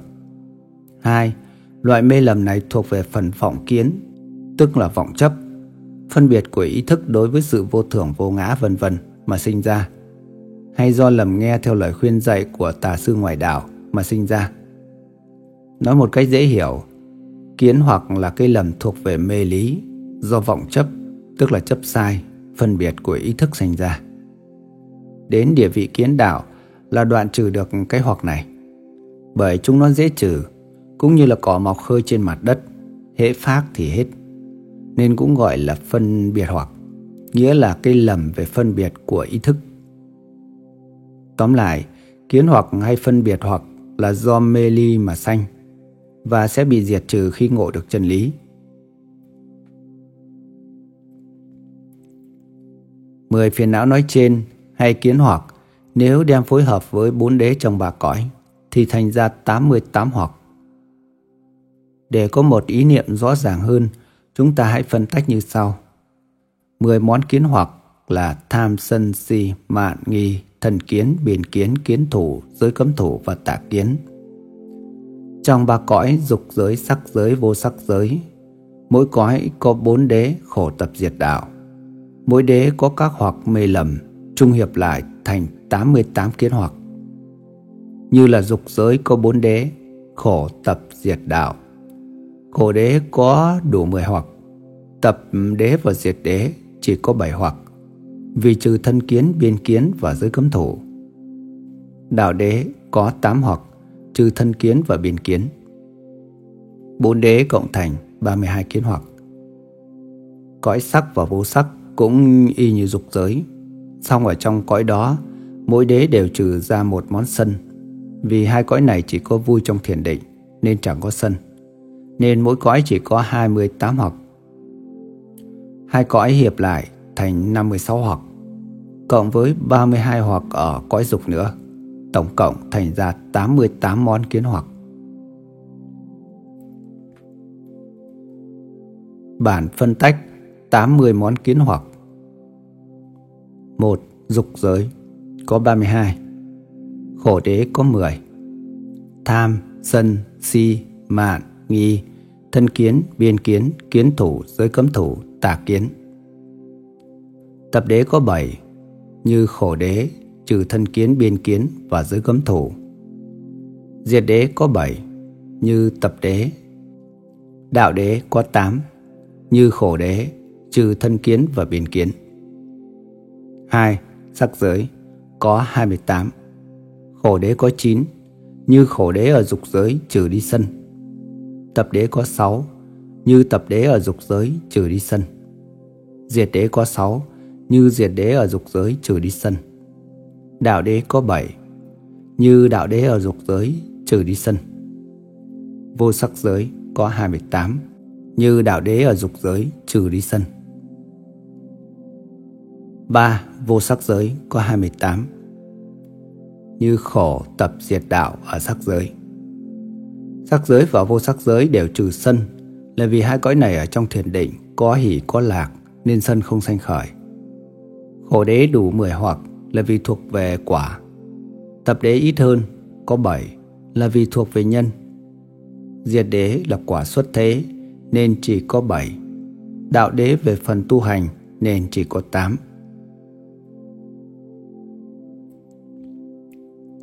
Tư hoặc. Trong số 10 phiền não căn bản nói trên, Có bốn thứ ăn sâu gốc rễ Từ vô thỉ, Rất khó diệt, Là tham sân si mạn, Bốn độn sử, Thì gọi là tư hoặc. Theo tân dịch thì tư hoặc có hai nghĩa. Nó ngấm ngầm khởi lên Do mê muội về sự vật mà sanh, Như đối với sự vật ăn mặc ở, Tức là sắc thanh hương vị xúc sanh tham gia trước. Sự mê lầm này phải đến địa vị tu đạo mới dứt trừ được. Chúng nó có từ vô thể đến giờ. Thế có ta là có nó. Nó với ta đồng sanh một lượt, nên cũng gọi là câu sanh hoặc. Chúng nó tiềm tàng sâu kín và chi phối sai sử chúng ta một cách mãnh liệt, nên hành giả phải hết sức tu trì mới có thể lần trừ hồi được. Cũng như là cỏ cũ phải gia công moi đào nhiều lần mới nhổ sạch tận gốc. Tóm lại, tư hoặc cũng có tên câu sanh hoặc do sự mê mà sanh và chỉ khi đến địa vị tu đạo mới đoán ra được. Mười món này phối hợp với bốn món đế ở ba cõi sẽ thành 81 món như sau. Mười món tư hoặc Dục giới có bốn Tham, sân, si mạng Sắc giới có ba Tham, si mạng vô sắc giới có ba, tham si mạng. Hai cõi sau chỉ có trong cảnh thiền định nên không có sân. Bốn thứ tư hoặc này lại chia ra làm ba hạng. Hạng nhất là bậc thượng, hạng vừa là bậc trung, hạng kém hơn là bậc hạ. Mỗi hạng như thế lại chia ra làm ba bậc hay ba phẩm nữa, thượng trung hạ. Tổng cộng thành tất cả 9 phẩm. Bản phân tích 10 món tư hoặc chia làm 9 phẩm. Thượng, thượng thượng, thượng trung, thượng hạ. Trung, trung thượng, trung trung, trung hạ. Hạ, hạ thượng, hạ trung, hạ hạ. Chín phẩm tư hoặc nhân cho ba cõi gồm 9 địa, thành ra 81 thứ. Biểu đồ 81 món tư hoặc. Ba cõi một dục giới. Ngũ thứ tạp cư địa có chín phẩm tư hoặc. Hai Sắc giới Sơ thiền, ly sanh hỷ lạc địa Chín phẩm tư hoặc. Nhị thiền, định sanh hỷ lạc địa Chín phẩm tư hoặc. Tam thiền, ly hỷ diệu lạc địa Chín phẩm tư hoặc. Tứ thiền, giả niệm thanh tịnh địa Chín phẩm tư hoặc. Ba Vô sắc giới. Không vô biên xứ, chín phẩm tư hoặc Thức vô biên xứ, chín phẩm tư hoặc Vô sở hữu xứ, chín phẩm tư hoặc Phi phi tưởng xứ, chín phẩm tư hoặc Cộng chín địa thành 81 phẩm tư hoặc Tóm tắt ý nghĩa về kiến hoặc và tư hoặc Nói tóm lại, những cái mê lầm thuộc về phần phân biệt do ý thức phân biệt mà sanh đều thuộc về kiến hoặc.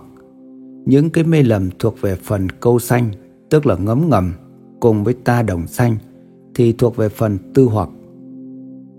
Lại một nghĩa nữa, những cái mê lầm thuộc về phần mê lý, đến khi kiến đạo là đoạn trừ được nên gọi là kiến hoặc. Những cái mê lầm thuộc về phần mê sự, phải tu hành đến địa vị tu đạo mới lần đoạn trừ, thì gọi là tư hoặc. Đoạn kiến hoặc chỉ mới là hết cái lầm trên phương diện kiến thức. Đến khi đoạn tư hoặc thế gian thì cả cái lầm trên phương diện ý thức hành vi đều không còn nữa. Đoạn 88 cây lầm về kiến hoặc và 81 cây lầm về tư hoặc thì sẽ chứng được bốn quả thánh thanh văn của tiểu thừa. Trong đó quả vị cao nhất là quả vị A-la-hán. Sở dĩ chúng sinh chịu các điều khổ não Nguyên nhân là do phiền não gây tạo ra nghiệp, tập đế. Tập đế gồm có nhiều thứ phiền não, nhưng có 10 thứ căn bản phiền não là tham sân si mạn nghi thân kiến biên kiến kiến thủ giới cấm thủ và tà kiến. Trong 10 món này, vì căn cứ theo bản tánh của những cái dễ phát sinh và dễ trừ là năm món sau thì gọi là ngũ lợi sử. Còn năm món trước tánh nó ngấm ngầm phát sanh và khó đoạn trừ thì gọi là ngũ độn sử. Đứng về phương diện tu chứng mà xét thì hành giả trong khi tu hành chia 10 món phiền não trên làm hai loại để đoạn trừ trong thời kỳ sau đây. Một, những cái mê lầm khi thấy đạo, tức chân lý mới đoạn được, thì gọi là kiến hoặc. Hai, những cái mê lầm khi đến địa vị tu đạo mới đoạn được thì gọi là tư hoặc. Về kiến hoặc, ở cõi dục giới có 32 món mê lầm ở cõi sắc giới có 28 và vô sắc giới cũng có 28. Cộng lại thành 88 món mê lầm. Cái lầm ở cõi dục rất thô, đến cõi sắc và vô sắc thì vi tế hơn. Đoạn được 88 thứ kiến hoặc trong ba cõi thì chứng được quả thánh thứ nhất trong bốn quả thánh của tiểu thừa là tu đà hoàn. Tiếng Hán dịch là dự lưu. Đến quả này 81 phẩm tư hoặc của ba cõi vẫn chưa đoạn trừ. Về tư hoặc thì cõi dục giới có bốn tham sân si mạn. Cõi sắc giới và vô sắc giới mỗi cõi có ba vì trừ sân. Cộng chung lại là 10 món tư hoặc. Vì chúng nó có thô vi tế không đồng nên phân ra có thượng trung hạ phẩm. Mỗi phẩm lại phân ra ba phẩm nữa là thượng trung hạ cộng thành chín phẩm. Trong ba cõi có chia ra làm chín địa, mỗi địa có chín phẩm tư hoặc, từ thô đến tế. Cộng chung 9 địa thành ra 81 tư hoặc. 9 phẩm tư hoặc ở cõi dục thì rất thô, còn hai cõi trên thì vi tế. Các thứ phiền não tư hoặc vi tế chiêu cảm với những khổ quả sanh tử luân hồi trong ba cõi chấm dứt được nó chứng quả a la hán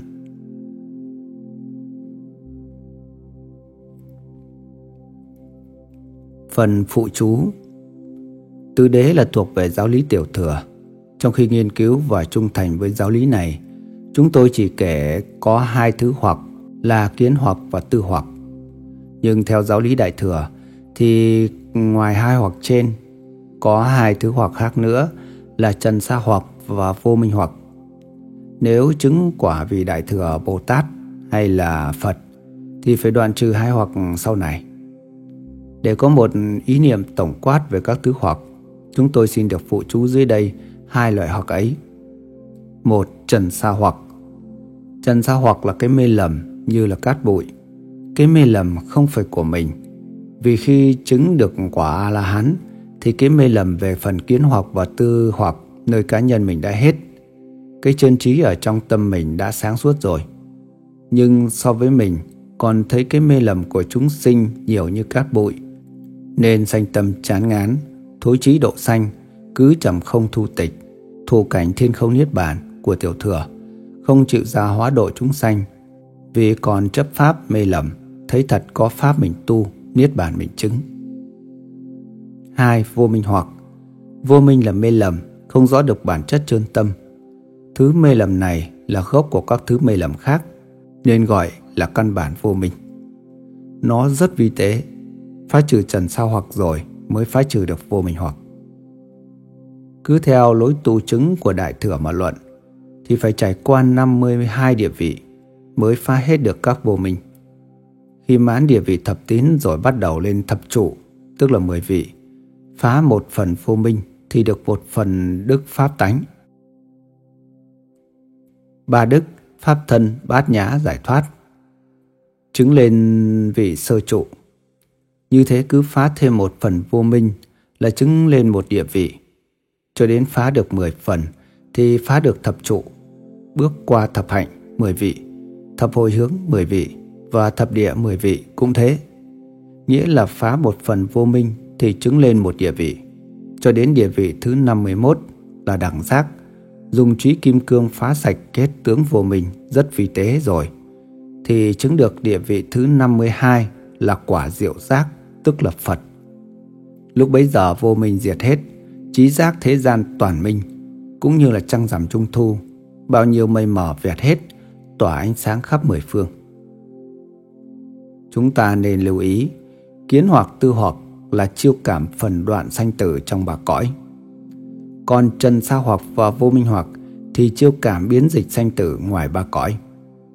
Đoạn kiến hoặc tư hoặc thì không thọ phần sanh tử ra ngoài tam giới, được trơn lý trơn, chứng nhị thừa, thành văn duyên giác. Đoạn trần sao hoặc chứng quyền thừa Bồ Tát, đoạn từng phần vô minh chứng quả Phật vô thượng.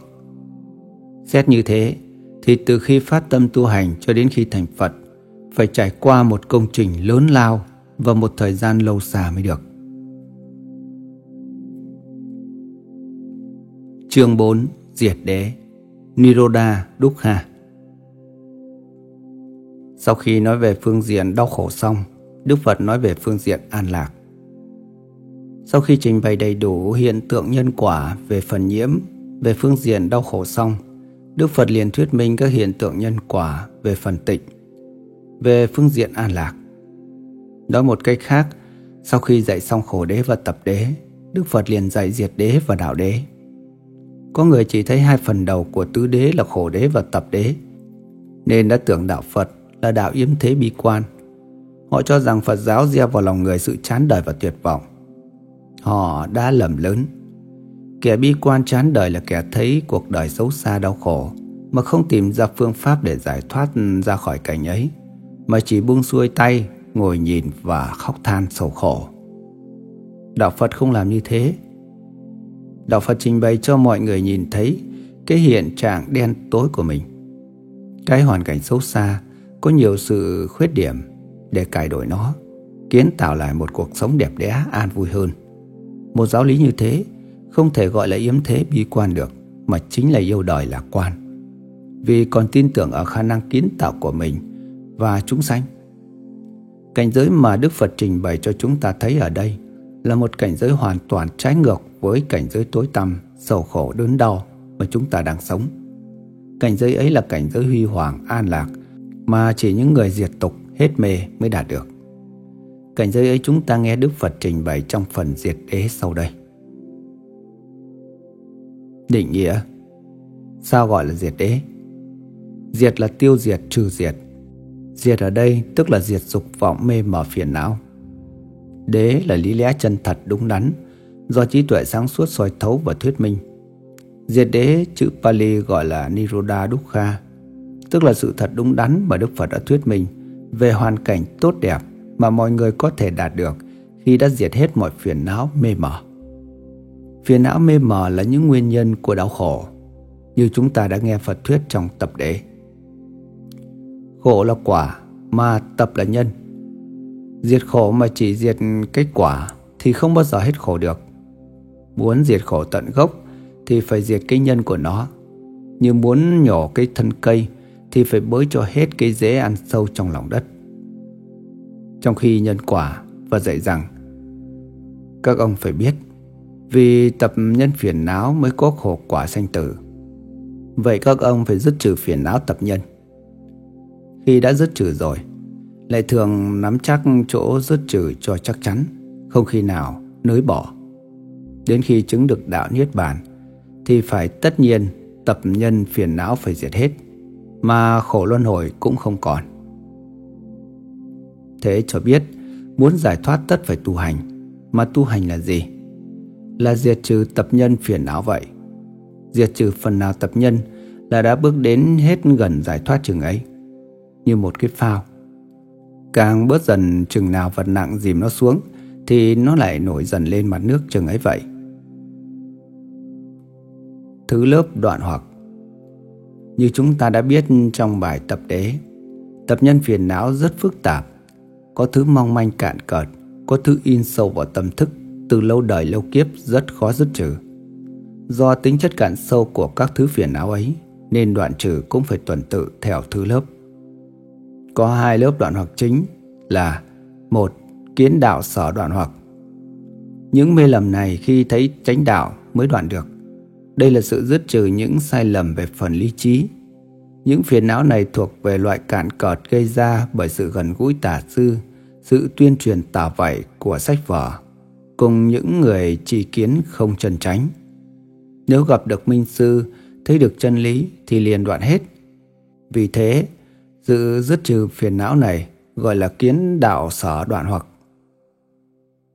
2. Tu đạo sở đoạn hoặc những mê lầm này khi tu đạo mới đoạn được. Đây là sự đoạn trừ những phiền não sâu kín đã đâm sâu gốc rễ trong tâm thức, biến thành thói quen như sự chấp ngã, sự say đắm nhục dục, tham giận, kiêu căng vân vân.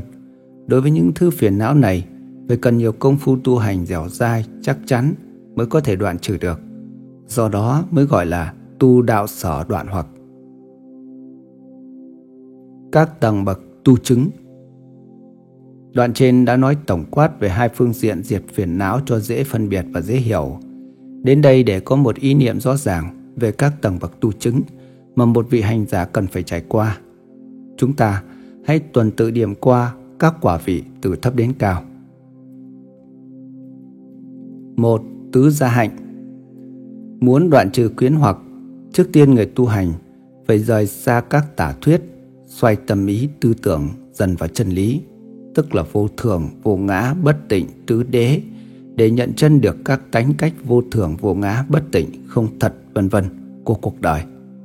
Nhờ sự gần gũi với chân lý như thế, nên những điều thấy biết sai lầm điên đảo sẽ tan hết và 88 món kiến hoặc cũng không còn. Tuy nhiên, không phải chỉ trong một lúc mà đoạn được tất cả kiến hoặc. Trái lại, phải cần nhiều thời giờ công phu tu tập, từ những tư tưởng thành kiến mê lầm của phạm phu mà đến thánh trí để dự vào dòng thánh quả. Người tu hành phải tu bốn gia hạnh sau đây. Noãn vị Noãn là hơi nóng, vị là địa vị. Người xưa khi muốn lấy lửa, họ phải dùng hai củi tre cọ sát vào nhau. Trước khi lửa sắp bật lên, phải qua giai đoạn phát ra hơi nóng. Người tu hành muốn có lửa trí tuệ cũng phải trải qua giai đoạn hơi nóng. Tất nhiên hơi nóng lửa trí tuệ chưa đốt cháy được củi phiền não, nhưng không thể không qua giai đoạn này được.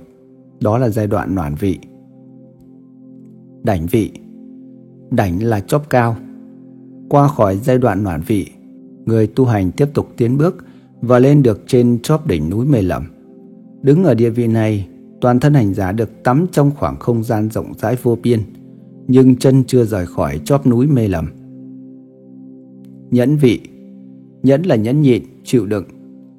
Người biết nhịn, luôn luôn vẫn yên lặng sáng suốt trước sự khuấy phá của đối phương. Người tu hành đến bậc này, trí giác ngộ đã gần sáng tỏ, thân tâm vẫn giữ được mực yên lặng trong sáng, mặc dù các pháp có lăng xăng và ẩn hiện. thế đệ nhất vị. Bậc này cao quý nhất trong đời. Tu đến bậc này là một công phu rất to tát, gần giải thoát ra ngoài vòng dục giới. Như là con diều giấy bay liệng giữa không trung, tự do qua lại, không còn bị cái gì làm ngăn ngại, ngoài sợi dây gai nhỏ. Nếu bứt sợi gai kia là diều bay luôn. Cũng như thế, người tu hành phá hết phần kiến hoặc nhỏ nhít sau cùng là được giải thoát luôn. Tóm lại, người tu hành thường xuyên qua bốn món gia hạnh này, tức là phá được cái mê lầm về chi kiến hay kiến hoặc, cái lầm của phi phi tưởng, mà chứng đặng quả tu đà hoàn là quả vị đầu tiên trong thanh văn thừa.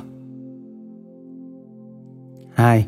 Tu đà hoàn Tiếng Hán dịch là dự lưu quả, tức là dự vào dòng thánh. Ở quả vị này, ý thức đã sáng suốt không còn bị mê lầm nữa. Song thất thức còn chấp ngã, nên phải trở lại trong cõi dục. Nhiều nhất là bảy phen sanh tử nữa mới gọt sạch các kết sử phiền não thầm kín, nằm nép trong tâm thức và chứng quả tu đà hoàn. 3. Tư đà hàm Tiếng Hán dịch là nhất lai, nghĩa là một phen xanh lại cõi dục để tu hành và dứt cho sạch phần mê mờ ở cõi dục. Mới tiến đến bậc ana hàm Trên kia, quả tu đà hoàn chỉ là kết quả của công phu tu hành đoạn được kiến hoặc, chứ chưa đả động đến tư hoặc. Sau khi chứng quả thánh đầu tiên rồi, phải tu nữa để đoạn trừ tư hoặc mới chứng được bậc này. Tuy nhiên ở cõi dục có 9 phẩm tư hoặc, mà vị này chỉ mới có đoạn 6 phẩm còn ba phẩm nữa chưa đoạn. Nghĩa là mới đoạn sáu phẩm thô thiền bên ngoài, còn ba phẩm sâu kín bên trong chưa đoạn. Vì thế, phải trở lại một phen để đoạn cho hết ba phần sau mới bước lên thánh quả thứ ba là tư đà hàm được. 4. Ana hàm Tiếng Hán dịch là bất lai, nghĩa là không trở lại cõi dục nữa.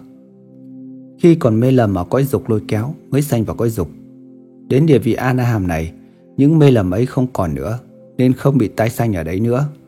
Trừ trường hợp phát nguyện trở lại cõi này để độ sanh vì này ở cõi trời ngũ tịnh cư thuộc sắc giới, cũng gọi là ngũ bất hoàn thiên hay là ngũ na hàm. vì này đã cách xa chúng ta như trời vực, đã thoát ra ngoài cõi dục. Tuy thế, họ vẫn còn mang trong mình những mê lầm vi tế câu sanh của hai cõi sắc và vô sắc, vì vậy, ở ngũ tịnh cư thiên, họ phải tu luyện để dứt cho hết vi tế hoặc mới bước lên thánh quả A-la-hán. Tư hoặc gồm có 9 phẩm, tư đà hàm quả, đoạn sáu hoặc, a la hàm quả, đoạn thêm ba hoặc, đến A-la-hán quả mới là đoạn hết. 5. A-la-hán Đây là quả vị cao nhất trong thanh văn thừa. Tiếng Hán dịch có ba nghĩa, ứng cúng, Vị này có phước đức hoàn toàn, trí tuệ hơn cả, đáng làm nơi phước điển cho chúng sanh cúng dường. Phá ác Vị này đã phá tan những phiền não tội ác, không còn bị chúng khuấy phá sai sử trói buộc nữa. Vô sanh Vị này không còn bị xoay vần trong sanh tử luân hồi nữa, vì đã phá trừ được phiền não là yếu tố của sanh tử luân hồi. Trong ba nghĩa này, vô sanh là nghĩa quan trọng hơn hết nên đã được nêu lên trong chữ A-la-hán. Vị này không những đã phá hết mê hoặc nông cạn, mà chính ngay trùng tử mê lầm thầm kín cũng đã dứt sạch. Cho đến trùng tử chấp ngã là nguồn gốc phiền não, nguồn gốc luân hồi cũng bị dẹp lại một bên, không còn bóng dáng ra vào trong ngã lại ra thức nữa. Tính cách của lòng ngã chấp là khiến chúng sanh luôn luôn cố chấp bản thân nhỏ hẹp, tạo thành ranh giới giữa mình và người, mình và sự vật để rồi gây nên vô lượng tội nghiệp và chịu vô lượng khổ báo. Một tính cách nguy hại của lòng ngã chấp nữa là thường làm cho chúng sanh không tỏ ngộ, không thể chấp được cái tánh đồng nhất không mất của vạn sự vạn vật. Do đó chúng sanh phải chịu lắm nỗi thăng trầm với thân xác bé nhỏ của mình. Vì A-la-hán do sự cố công bền trí đã diệt được lòng ngã chấp ấy nên không bị sống chết khổ đau lo buồn, sợ hãi chi phối. Như đồ đệ của Phù Dung, một khi đã bỏ được bệnh nghiền thì không còn ra vào nơi tiệm hút làm bạn với đèn bàn, ống khói nữa. A-la-hán là vì đã đoàn được cái sai lầm của cõi trời phi phi tưởng nên không còn vương vấn với các cõi trời ấy nữa. Song quả A-la-hán cũng chia làm hai bậc tùy theo căn cơ lanh lợi hoặc chậm lụt của các vị ấy. Bất hồi tâm độn A-la-hán là vị A-la-hán trầm không trệ tịch, tự thỏa chí vào địa vị đã chứng, chứ không phát tâm xoay về đại thừa. Hồi tâm đại A-la-hán là vì A-la-hán lợi căn lợi trí, phát tâm xoay về đại thừa rộng lớn, chứ không tự mãn ở địa vị đã chứng. Giá trị, tức diệu dụng của bốn cõi thánh. Bốn quả thánh của thanh văn trên đây đều là những kết quả giải thoát hiển nhiên của công phu tu tập. Không cứ căn cơ nào đều có thể ngay ở trong cảnh giới của mình. Kinh gọi là tự địa, tự giới. Mà tu tập để đạt đến bốn quả vị ấy. Hế đoạn trừ mê lầm được chừng nào thì chứng quả đến chừng ấy. Chứ không phải trở sanh qua thế gian khác mới chứng quả kia đâu. Khi chứng đến quả tu đà hoàn thì gọi là kiến đạo sở đoạn. Ở đây, ý thức đã tương ứng với huệ tâm sở, sáng suốt trực nhận đạo lý một cách rõ ràng. Còn các vị sau thuộc về tu đạo sở đoạn, nghĩa là sau khi đã gội rửa các chủng tử mê lầm, tức tư hoặc của A lại gia thức mới chứng được.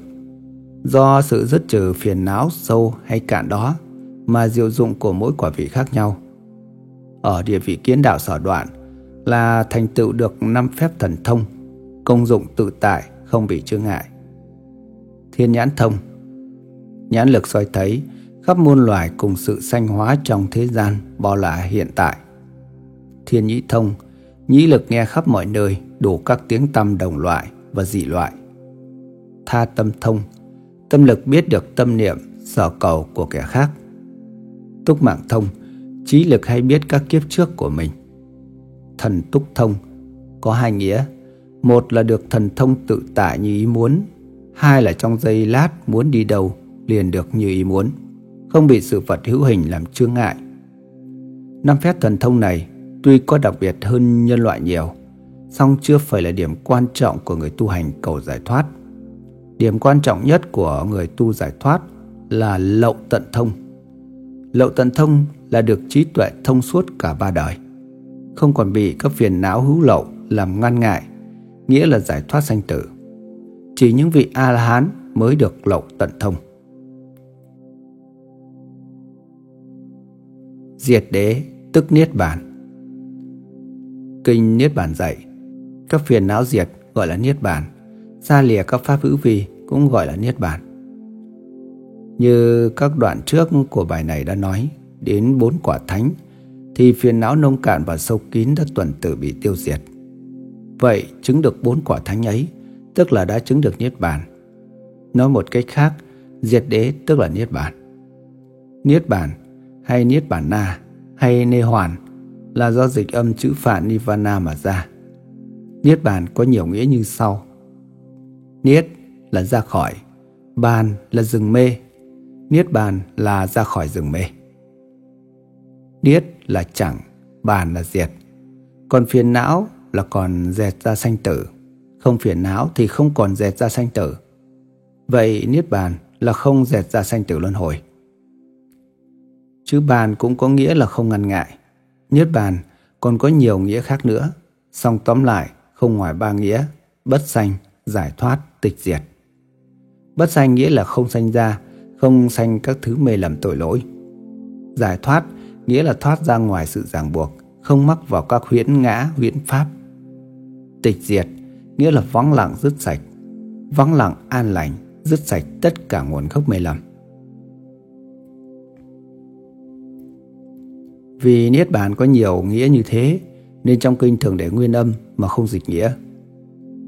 Theo định nghĩa của chữ Niết Bàn này, thì bốn quả vị trên kia đều gọi là Niết Bàn cả song vì đã hoàn toàn hay chưa hoàn toàn mà chia ra làm hai thứ. Một, hữu dư y niết bàn, tức niết bàn chưa hoàn toàn. Từ quả vị thứ nhất tu đà hoàn đến quả vị thứ ba anaham, tuy đã đoạn trừ tập nhân phiền não, nhưng chưa qua tuyệt diệu. Tuy đã vắng lặng an vui, nhưng chưa viên mãn. Tuy an vui chưa hoàn toàn, Vì phiền não và báo thân phiền não còn sót lại nên gọi là niết bàn hữu dư y.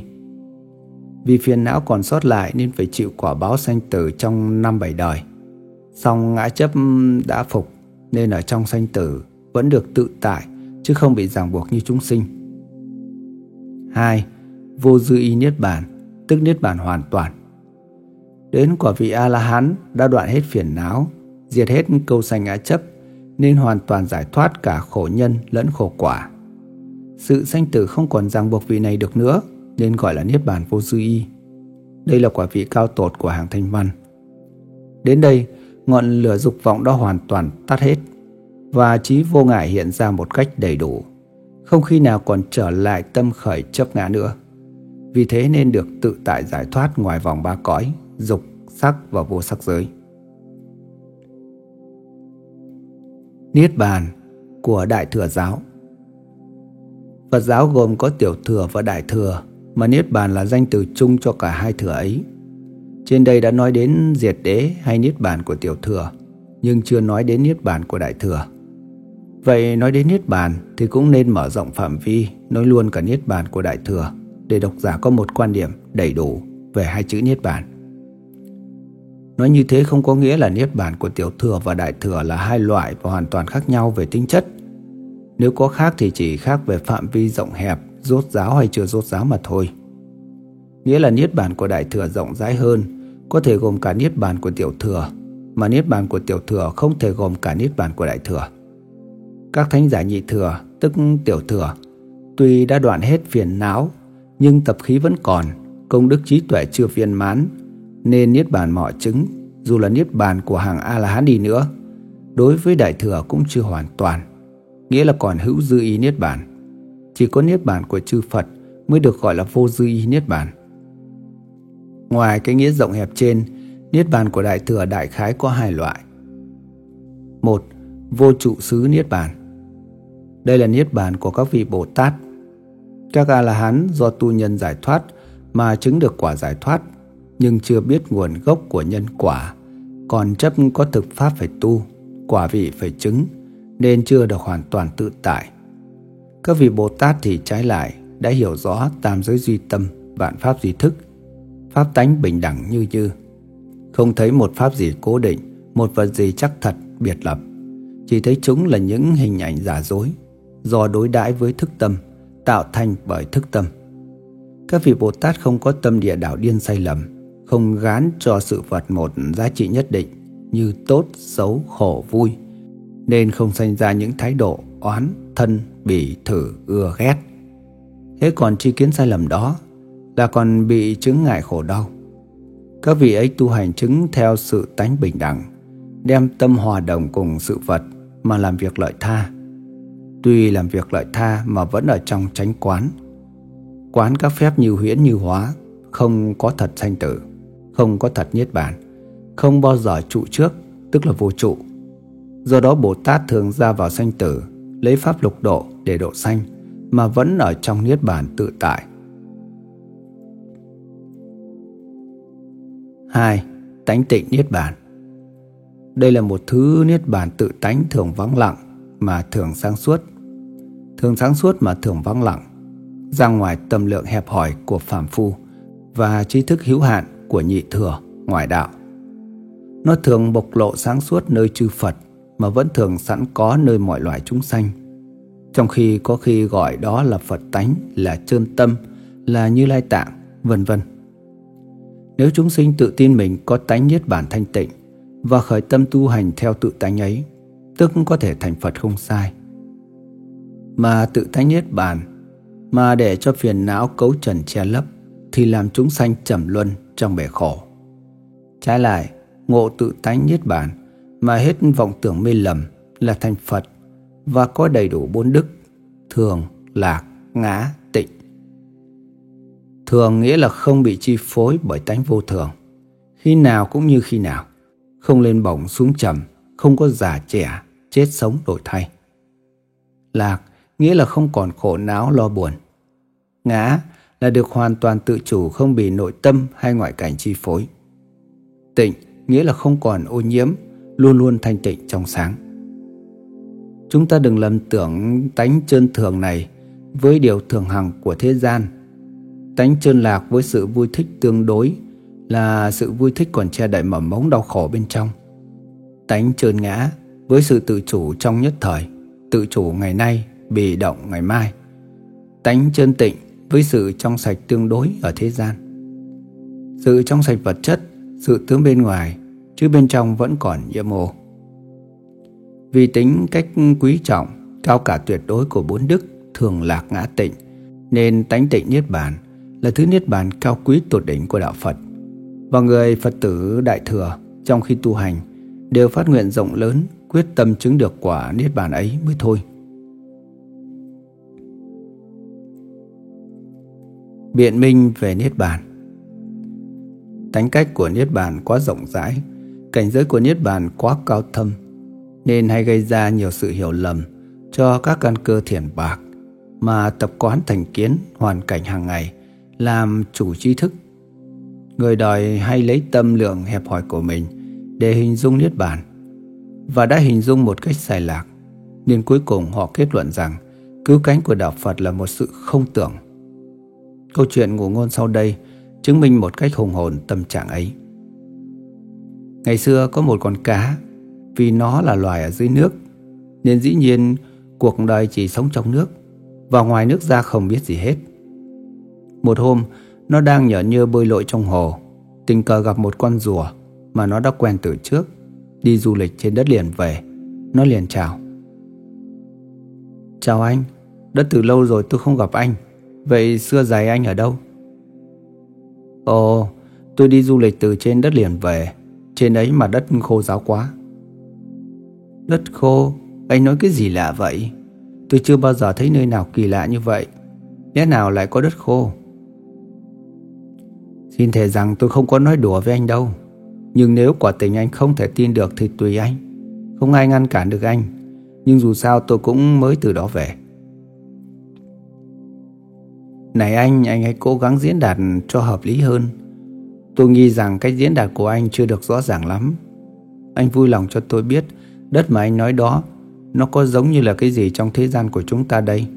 Nó có ẩm ướt không? Không, nó không ẩm ướt.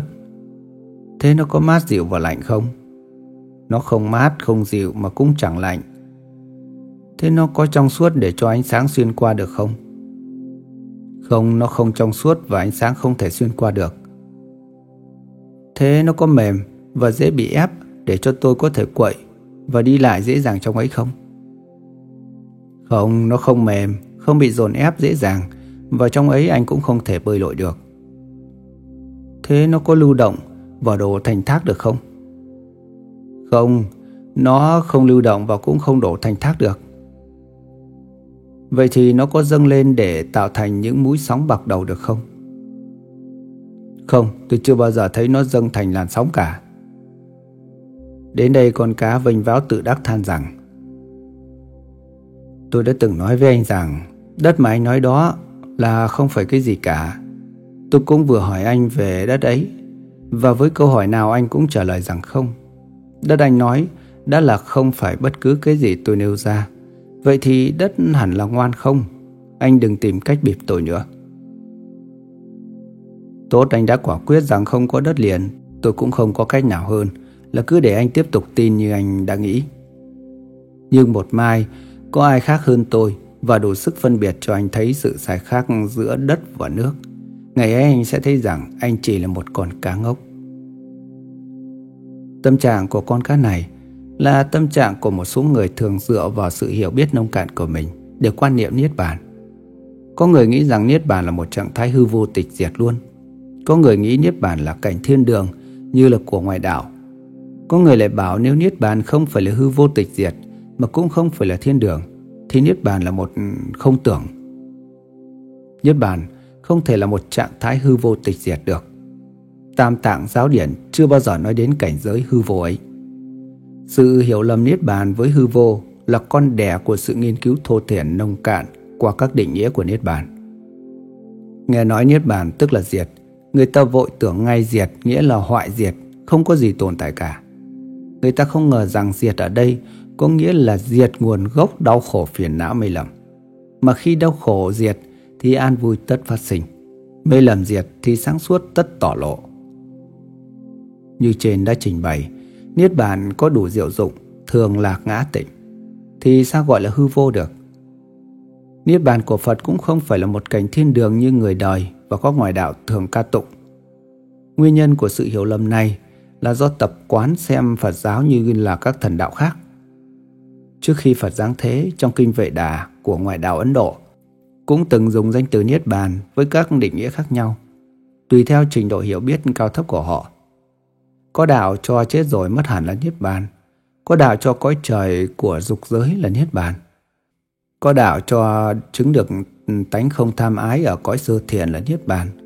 Có đạo cho các định cảnh không vô biên xứ, phi phi tưởng xứ ở cõi trời vô sắc là Niết Bàn. Nhưng với đạo Phật, những nơi ấy còn ở trong vòng tam giới luân hồi.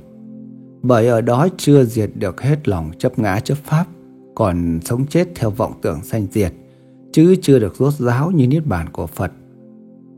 Nói một cách tóm tắt dễ hiểu, Niết Bàn của Đạo Phật là sự thể nhập vào bản thể sáng suốt thanh tịnh đầy đủ các đức thường lạc ngã tịnh.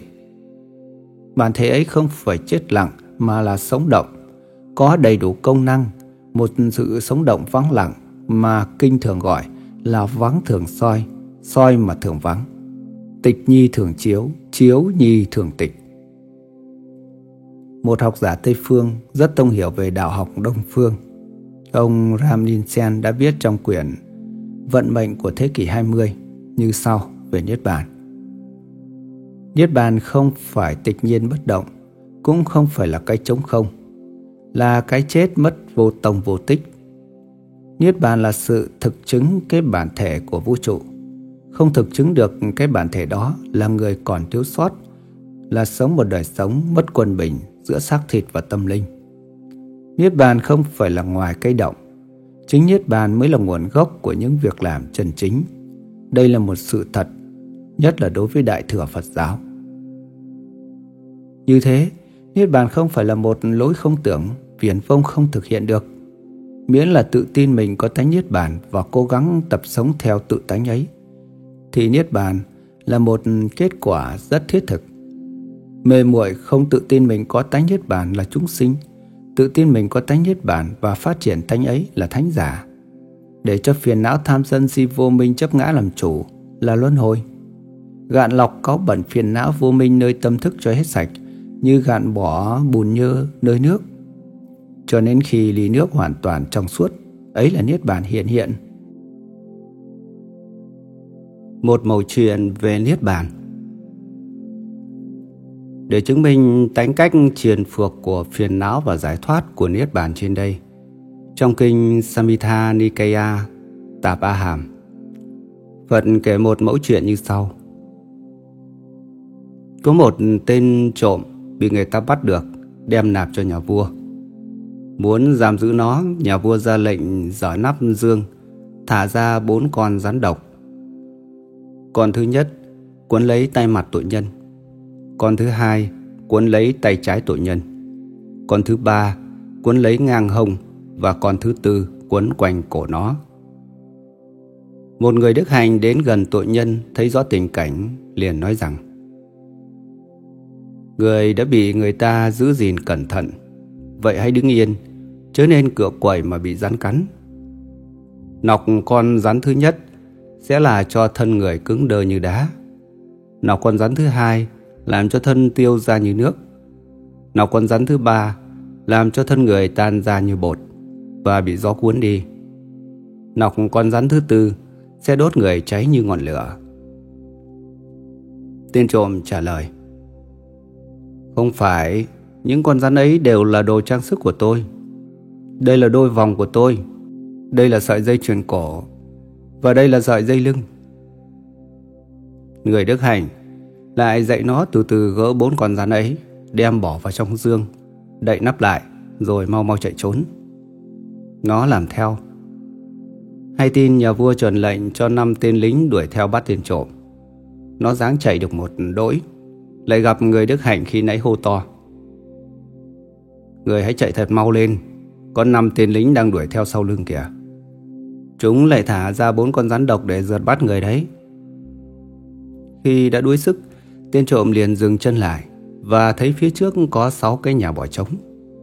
Vừa bị sáu tên cướp và vét sạch của cải. Sáu tên cướp lại nhập đoàn với năm tên lính để đuổi bắt nó. Người Đức Hạnh lại hô to lên nữa. Người dáng chạy mau lên, bọn cướp và lính nhà vua sắp đến nơi. Chúng lại bắt thêm một người bạn thân của người để dụ dỗ người trở về trị tội.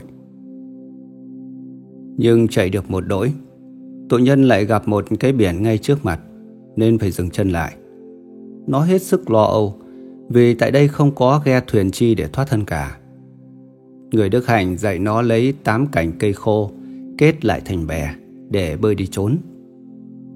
Làm bè xong, nó bơi ra được một đỗi thì gặp một hòn cù lao.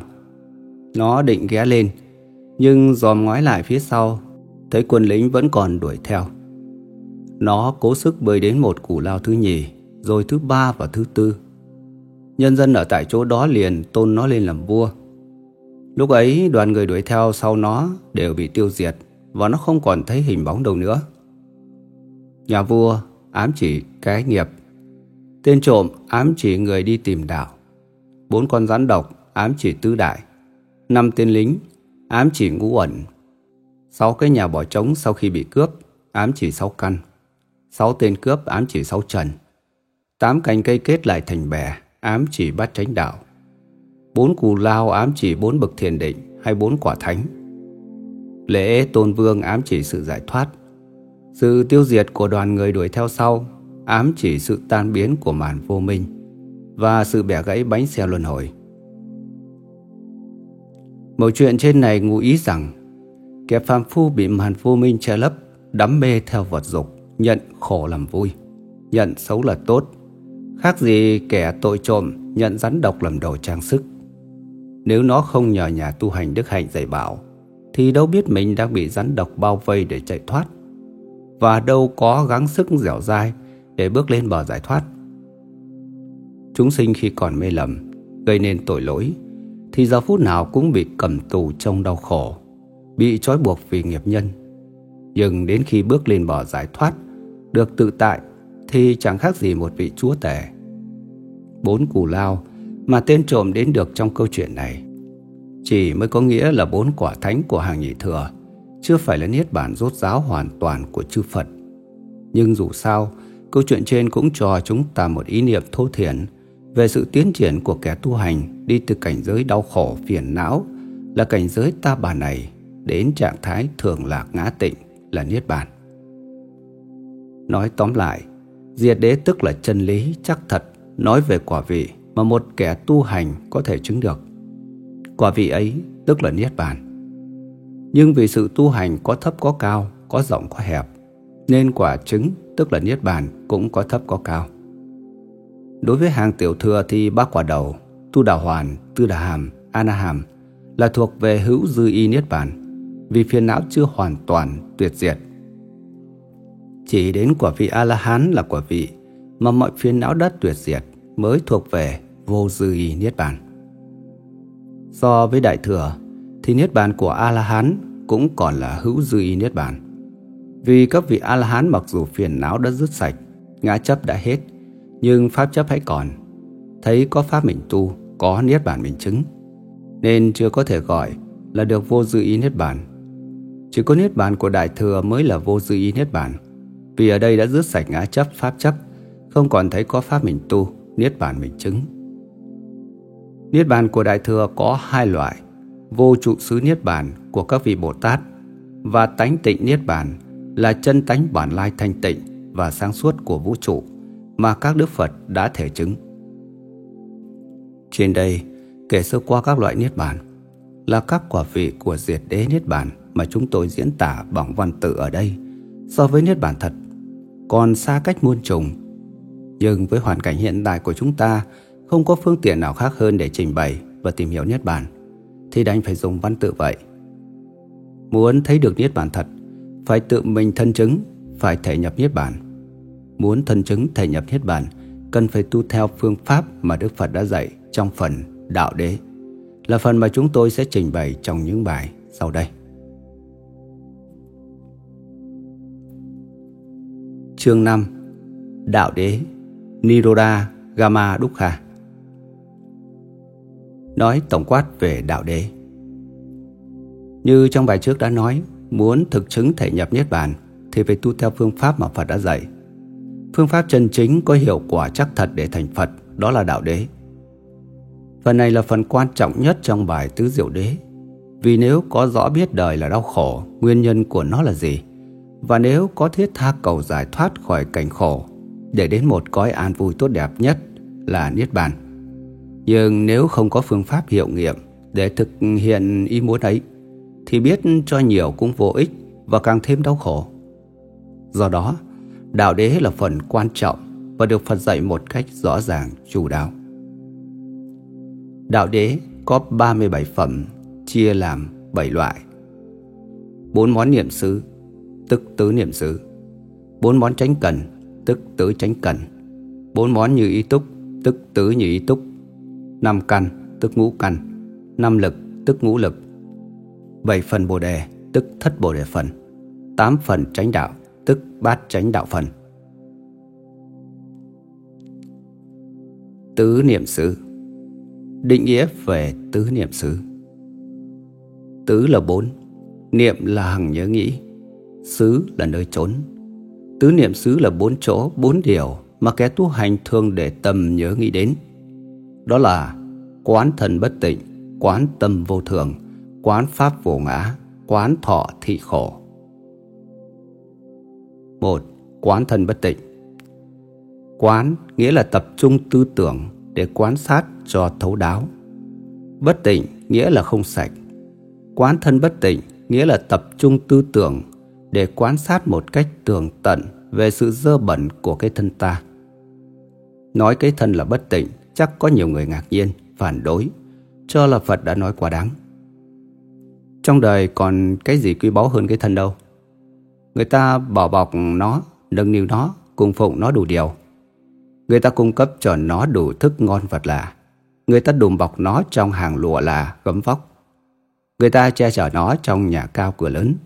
Người ta dám làm tất cả những việc bất nhân, tổn đức để cho nó được sung sướng.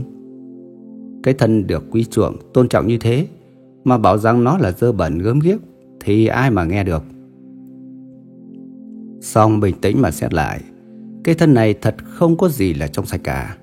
Ngay từ khi mới đầu thai cái thân này đã bất tỉnh rồi Vì nó là do hai thứ nhơ nhớp Là phụ tinh và mẫu huyết mà cấu thành Ở trạng thái đầu tiên nó chẳng khác gì một con hộ trùng, Rồi dần dần lớn bằng hạt đậu, Rồi bằng miếng thịt Nằm lẫn trong máu mẹ nhờ nhức Về sau nhờ sự duy trì của nghiệp thức, Nó tượng thành hình người, Chìm ngập trong một cái bọc đầy máu huyết Cái thân nằm co rút trong đó cho đến 9 tháng 10 ngày, rồi chui theo một con đường rất bẩn thỉu để ra khỏi bụng mẹ.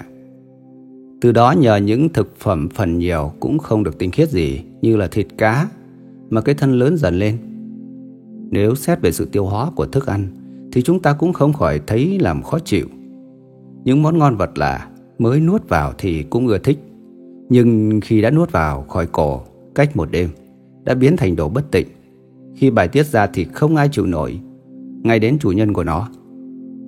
Chưa nói đâu xa Cái thân này vài ngày chưa tắm đã thấy bẩn thỉu, xít rắm Cái miệng sáng dậy chưa xúc Đã nghe có mùi rồi trong thân chín lỗ thường trôi chảy ra những đồ bất tịnh Như đại, tiểu, ghen, dái, mũi, dái, vân vân. Lắm chuyện nhiều nhớp. Đó là mới nói bề ngoài. Bề trong thân người lại dơ hơn thập phần. Khi mổ bụng một con gà con heo Ta thấy một đống nào bọc chứa ruột non ruột già, tim, gan, phèo, phổi, bong bóng, vân vân. Như thế thì các bộ phận trong cơ thể ta cũng chẳng khác gì thế ấy. Nhất là bộ tiêu hóa là chỗ chứa đựng đủ thứ vật thực hôi thối, chẳng khác gì một thùng phân. Đó là mới nói khi lành mạnh, còn khi đau ốm lại càng dễ sợ hơn. Nào đàm nào mũi, thúi tha tanh hôi không sao chịu được Nhất là gặp những bệnh nan y như lao cùi, răng mai, hoa liễu thì thật là không ai dám lại gần. Đó là khi trẻ. Còn khi già đầu bạc răng long, lưng còm, da nhăn, má cóp, đi đứng yếu ớt, không còn đủ sức để sửa soạn bề ngoài thì lại càng nhấp nhúa hơn nữa. Đến khi chết nghiệp thức không còn duy trì để thay lớp mới, đổi lớp cũ thì da thịt giá rời, đụng đâu rượu đấy. Nếu không đem chôn cất cho kín thì rồi bọ sâu giỏi rúc rỉa mùi hôi thúi sông lên không ai chịu nổi. Vậy cái thân này quả thật là bất tỉnh, không còn chối cái vào đâu được. Nhưng người đời vì không xét kỹ nên mới yêu quý nó, cưng dưỡng nó đủ điều. Hễ thân ưa thì mình ưa, thân ghét thì mình ghét. Làm nô lệ cho thân, gây nghiệp, chịu quả báo đời đời kiếp kiếp không dứt. Cũng vì thân mà tham, sân, si nổi lên. Cũng vì thân mà sát, đạo, dâm sinh ra. Cũng vì thân mà vọng ngôn, ỷ ngữ, lưỡng thiệt, ác khẩu hoành hành.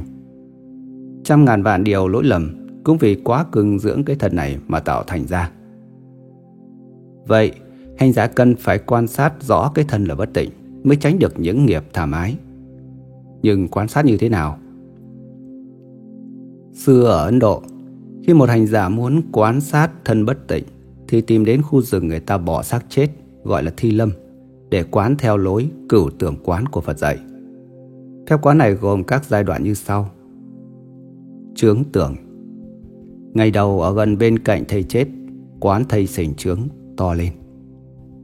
Thanh ứ tưởng Ngày thứ hai quán thầy bị gió nắng xanh xám. Hoại tưởng Ngày thứ ba quán thầy bị giã nát.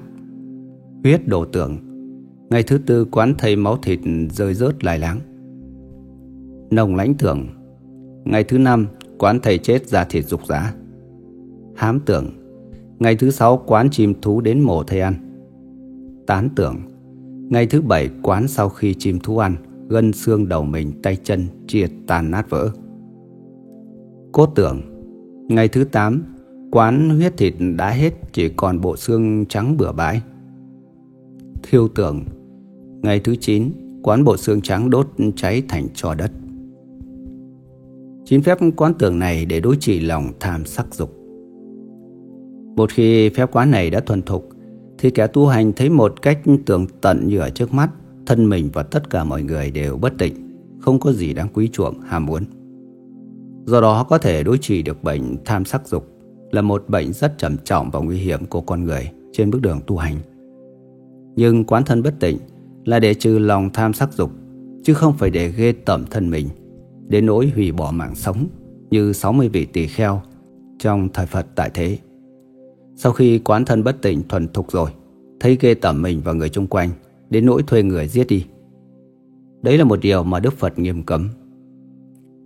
Ngày nay chúng ta không có được huệ nhãn như Phật để trò vào bọn nữ sắc mà thiên ma sai đến để quấy rối và bảo rằng những cái túi kia đựng toàn những đồ dơ bẩn kia. Hãy đi đi, ta không dùng. Nhưng nhờ khoa học đã phát minh ra quang tuyến chúng ta có thể thấy được rõ ràng những bộ xương sườn xương sống đầu lâu, tim, gan, phèo, phổi của một tuyệt thế gia nhân qua ống dọi kiếng. Và chỉ chừng ấy cũng đủ cho chúng ta quan niệm rằng cái đẹp chỉ là bộ má bên ngoài, là lớp da bọc, chứ bên trong thì bộ xương nào cũng giống nhau cả. Và chiếu qua quang tuyến ích thì cái đầu lâu của một người đẹp cũng chẳng khác gì cái đầu lâu trắng phếu đang nằm lăn lóc ngoài bãi thả ma. Hỡi Phật tử, nếu ai đã phát tâm chân thật tu hành thì hãy cố gắng thi hành pháp quán thần bất tịnh. Nếu chưa đủ phương tiện để thực hành phép quán ấy thì cũng đừng bao giờ nên quên rằng thân người không trong sạch, không có gì đáng say mê đắm đuối, để đến nỗi phải gây ra bao nhiêu tai hại tội lỗi, không lường cho mình và người chung quanh. 2. Quán tâm vô thường Tâm vô thường nghĩa là cái tướng của tự tâm chúng ta luôn luôn đổi thay không thường. Cái tướng của tự tâm là gì? Chính là cái phân biệt, hiểu biết hàng ngày, cái thức. Người học Phật thì không nhận biết thể trơn như rộng lớn cùng khắp cả vũ trụ, mà nhận lầm cái phân biệt cái thức là ta. Và cho rằng cái ta ấy là thường còn, không thay đổi, như những ngoại đạo chấp có thần ngã hay có linh hồn thường trụ. Thần ngã là lối chấp của số luận sư. Họ cho rằng mỗi chúng ta có thần ngã tự tại, trong sạch, nhưng vì phân biệt nên nhận thấy có vũ trụ vạn hữu, Rồi sanh lòng ưa muốn Bỏ mất thần ngã tự tại trong sạch ấy. Vậy muốn cho thần ngã được giải thoát Thì phải dứt cả các món phân biệt Dứt cho hết sạch Không thấy, không nghe, không biết nữa. Thì thần ngã mới hiện lộ ra. Và khi ấy mới nhận biết rằng Vì mình mới sanh ra có vũ trụ Họ cho như thế là rốt ráo Mà không biết thần ngã ấy Cũng chỉ là vọng thức mà thôi. Còn linh hồn là lối chấp của đa số thần giáo. Họ cho rằng Duy có xác thịt chết Chứ linh hồn trong trường hợp nào Cũng vẫn nhận biết mình, biết người Cũng thấy nghe như xác thịt không bao giờ chết. Nhưng sự thật không phải thế. Cái tâm của chúng ta không thường chút nào hết. Nó thay đổi luôn. Khi nhỏ khác, khi lớn khác. Khi có học khác, khi chưa học khác. Khi vui, khi buồn. Khi thương, khi ghét. Khi chuyên niệm về một chỗ. Khi tản mát ra các trần duyên. Thật không có gì là thường hết. Nó là tâm pháp vô thường. Nó thay đổi đủ cách Tùy chỗ tu tập của mình mà tiến hóa. Nếu tâm là thường thì không có sanh tử. Nếu tâm là thường Thì dù có tu hành cũng không tăng trưởng. Thì người rốt cứ rốt Người vụng cứ vụng. Người giữ cứ giữ. Nếu tâm là thường Thì không có nhân quả. Tu cũng chừng ấy mà lành cũng chừng ấy. Cho đến người học Người không học cũng như nhau Chẳng có gì sai khác thay đổi cả. Vì muốn đối trị cái vọng chấp kia nên Phật mới dạy phép quán tâm vô thường, để cho chúng sanh nhận biết rằng cái tâm không phải như một vật bất biến vô dụng, không phải là cái ta chắc thật muôn đời. Rồi nương vào đó mà không biết sanh ra, biết bao nhiêu là vọng tưởng phiền não.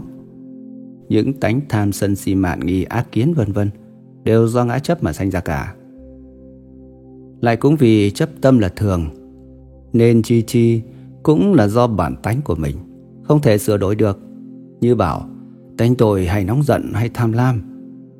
Tánh tôi hay đam mê đờn ca sướng hát. Tánh tôi thích cỏ bạc rượu chè. Họ cho đó là một lối bảo chữa, vì không phải lỗi tại họ, mà tại cái bản ngã chắc thật của họ như thế rồi, không làm sao sửa đổi được. Do đó, họ không thể nâng cao tâm trí theo con đường trơn tránh được. Vậy, và từ chúng ta cần phải quan sát cái tâm vô thường Đổi cái tâm mê lầm ra cái tâm giác ngộ Phải trừ ngã chấp để ra khỏi vòng sanh tử luân hồi và Quán Pháp vô ngã Pháp theo tiếng Phạn là Dhamma Tiếng Hán dịch là quỹ trì Nghĩa là nắm giữ phạm vi của mình Như vuông, dài, tròn, méo Để mỗi khi người ta trông đến liền nhận biết cái này là gì và khỏi lẫn lộn với vật khác. Nghĩa chữ Pháp rộng lớn mênh mông chỉ cho tất cả mọi sự vật trên vũ trụ, chẳng những các vật hữu hình cho đến các vật vô hình tưởng tượng như lông rùa sừng thỏ cũng gọi là Pháp cả. Còn ngã có nghĩa là chủ lễ, là riêng có tự tướng của mình. Người ta thường chấp các Pháp đều có tự tướng. Của người có tự tướng của người, của vật có tự tướng của vật, Thế giới có tự tướng của quốc gia, xã hội có tự tướng của xã hội. Đã chấp có tự tướng của mình, tất nhiên thấy có tự tướng của người khác. Đối với tự tướng của một vật thể, hết về mình thì không về người khác, còn về người khác thì không về mình. Do đó sinh ra tâm niệm nhân ngã, bị thử, quý trọng, khinh rẻ, tranh chấp, đấu tranh trong xã hội. Xong xét ra cho kỹ, thì các pháp nào phải thật có tự tướng? Nói về lục trần thì sắc đối với không, động đối với tịnh, xanh đối với diệt. Nào có cái gì riêng một mình thật có tự tướng đâu. Trần đối với căn mà có hình tướng, căn đối với trần mà có tác dụng. Ngoài trần không có căn, ngoài căn không có trần. Như thế thì biết tất cả các pháp, dù căn dù trần, cũng đều không có tự tướng. Trong Kinh Lăng Nghiêm có câu Nhân duyên hòa hợp, hư vọng hữu sanh, nhân duyên biệt ly, hư vọng hữu diệt. Nghĩa là các nhân duyên nhóm họp thì giả dối có sanh, các nhân duyên chia rẽ thì giả dối có hoại diệt. Vậy đủ biết, tất cả các pháp làm nhân duyên cho nhau, in tuồng là có, chứ không có tự tướng. Không có tự tướng, tức là vô ngã, không thật. Ví như trong giấc chiêm bao, vì nhân duyên chiêm bao hiện ra thấy có cảnh này, cảnh khác. Đương khi ấy người chiêm bao cũng lầm tưởng là thật có, Đến khi thức dậy mới nhận ra đó là cảnh giả dối trong chiêm bao. Chúng ta cũng thế. Vì mê lầm nên không nhận ra được sự giả dối của sự vật. Trong khi tâm duyên với cảnh, cảnh duyên với tâm, vạn pháp hiện ra giữa vũ trụ. Chúng ta tưởng là thật có. Thật ra các pháp đều không tự tướng, đều là vô ngã. Chúng ta không biết lý pháp vô ngã, cho nên ngoài bị hoàn cảnh kích thích, trong bị phiền não lay động, quay cuồng theo sự múa rối của gia cảnh. Vì thế tuy muốn tự tại mà chưa lúc nào chúng ta được tự tại. Vì muốn an vui mà chưa lúc nào được an vui. Muốn thường trụ mà vẫn phải trôi lăn trong vòng sinh tử. Nếu chúng ta chứng được Pháp vô ngã rồi, thì một thể vô ngã trùm khắp cả Pháp giới. Cảnh cũng vô ngã, tâm thức cũng vô ngã. Thì còn cái chi mà ghét, mà thương, mà chịu sanh tử luân hồi nữa. Pháp vô ngã là lối tu giải thoát rột rào. Nếu ai ai cũng biết tu hạnh vô ngã một đôi phần, thì đâu có sự ích kỷ hại nhân và cảnh tượng thế giới hòa bình đâu phải là điều không thể thực hiện được. 4. Quán thọ thị khổ Thọ là chịu, nhận lãnh. Thọ thị khổ nghĩa là có nhận lãnh là có khổ. Nhận lãnh đây là nhận lãnh cái gì? Và vì sao nhận lãnh lại khổ? Nhận lãnh ở đây có nghĩa là vô cùng rộng rãi. Nghĩa là nhận lãnh tất cả những gì mà người đời có thể nhận được trong cuộc sống. Trước tiên nhận lãnh cái thân này là cái thân riêng của ta. Cái tâm này là cái tâm riêng của ta. Sự thọ nhận này là nguồn gốc đầu tiên để thọ nhận những cái khác nhau về sau. Để giữ gìn thân mạng, ta thọ cái ăn, thọ cái mặc, thọ cái ở, thọ sắc, thanh, hương, vị, xúc. Thọ những cái làm cho ta khoái trá, thích thú, vui vẻ. Và lòng tham càng nhiều thì thọ lại càng lắm. Từ cái thọ cần thiết cho cuộc sống, ta tiến dần đến những cái thọ ít cần thiết, rồi đến những cái thọ xa xỉ, thừa thãi, vô ích. Nhưng vì thói quen góp nhặt, tham lam, ta không thể bỏ qua được. Tóm lại, mỗi chúng sanh, mỗi cuộc đời là một chuỗi thọ nhận liên tiếp. Và chính thọ nhận ấy là mầm chính của đau khổ. Trước tiên, ta thọ nhận cuộc đời. Nhưng cuộc đời là gì nếu không phải là một trường đau khổ như chúng ta đã thấy trong phần khổ đế? Nào sanh, nào lão, nào bệnh, nào tử, nào yêu mà phải xa lìa, nào oán mà phải gặp gỡ, vân vân. Thật là toàn những khổ, nhưng đó là mới nói những khổ căn bản. Ngoài ra còn bao nhiêu nỗi khổ khác cũng do thọ mà ra, như nhận được một cái gì cho là quý thì nơm nớp sợ mất, lo tìm kiếm cách này trước nọ để giữ gìn nó. Nhưng cuộc đời đã là vô thường thì còn cái gì là tồn tại mãi? Ngay cuộc đời của ta mà cũng không giữ mãi được thì còn cái gì được nữa? Do đó sanh buồn thương tiếc nuối, mất ăn, bỏ ngủ. Và người càng thọ nhiều chừng nào lại càng khổ chừng ấy. Kẻ giàu thì sợ mất của, kẻ có địa vị thì sợ mất địa vị. Kẻ có người yêu đẹp thì sợ mất người yêu. Kẻ có danh vọng lớn thì sợ mất danh vọng. Nhưng có phải muốn thọ lãnh thì bao giờ cũng được thọ lãnh theo ý muốn đâu. Thọ mà may gặp thuận cảnh thì được thỏa giả trong phát đầu tiên. Nhưng thọ mà gặp nghịch cảnh thì càng thêm đau khổ. Ở đời thuận cảnh thì ít mà nghịch cảnh thì quá nhiều. Thường thường ta ngửa tay mong nhận lãnh một cái này mà một cái trái ngược khác lại rơi vào tay ta. Do đó, sanh giận dữ, thất vọng, khổ đau. Đó là nghĩa của thọ thì khổ. Phép quán này, mục đích đối trị bệnh tham là một bệnh trầm trọng nhất trong các bệnh phiền não, đã ăn sâu gốc rễ trong lòng chúng sanh từ lâu đời lâu kiếp. Vậy Phật tử chúng ta muốn diệt trừ tánh tham phải quán thọ thì khổ. Ta phải luôn luôn nhớ lời Phật dạy, hễ có lãnh thọ thì có khổ. Càng lãnh thọ nhiều thì càng khổ lắm, càng ít lãnh thọ thì càng khổ đau càng ít. Tất nhiên chúng ta không thể xóa bỏ tất cả trong một lúc, nhưng chúng ta nên tuần tự xả những cái gì dễ xả, có thể xả được, rồi khi đi đến dần những cái khó xả. Càng xả chừng nào lại càng nhẹ gánh đau thương. Người đời thường cho rằng càng gánh nhiều vàng bạc châu báu danh vọng địa vị sắc đẹp, vui thú lại càng sướng. Nhưng đã gọi là gánh thì gánh cái gì cũng là gánh. Và càng gánh thì càng nặng, vai càng đau, chân càng mỏi, đi càng chậm. Tóm lại, khổ càng nhiều. Trái lại, nếu chúng ta không bị lay động, đối với cảnh ta thấy không có gì đáng ưa, cũng không có gì đáng khổ sở. Như thế mới được an nhiên tự tại thoát vòng khổ đau. Tứ niệm xứ là giáo lý căn bản trong phần đạo đế. Có hiểu được giáo lý này một cách tường tận thì sự tu hành mới được vững chắc được. Nó đánh đổ được một cách rốt ráo bốn thành kiến sai lầm lớn lao của con người là tưởng thân mình là quý báu tốt đẹp trong sạch, tưởng tâm mình là vĩnh viễn thường còn, như một linh hồn bất diệt. Tưởng mọi sự vật trên đời này chắc thật trường cửu, tưởng thu nhận tom góp được nhiều chừng nào thì sung sướng chừng ấy. Nhưng sự thật lại rất trái ngược. Thân thì bất tịnh, như một cái đáy đựng đổ dơ không đáng nâng niu chiều chuộng. Tâm thì vô thường luôn luôn biến đổi theo với hoàn cảnh bên ngoài, không có gì là trường tồn bất diệt. Pháp thì vô ngã, không có tự tánh nhất định, không chắc thật, mà đều là như huyễn như hóa. Thọ thì khổ, chẳng hạn ta thọ lãnh cái thân thì cái thân là dơ bẩn, ta thọ lãnh cái tâm thì tâm là vô thường, là luôn luôn biến đổi. Ta thọ lãnh sự vật ở chung quanh thì sự vật đều là giả trá, như khói như mây. Do đó càng thọ lãnh nhiều chừng nào lại càng đau khổ nhiều chừng ấy. Vậy chúng ta phải luôn luôn quan sát, ghi nhớ bốn sự thật trên đây. Càng chứng được bốn sự thật ấy chừng nào, thì sự chấp ngã chấp pháp, tham sân si lại càng tham bớt dần chừng ấy.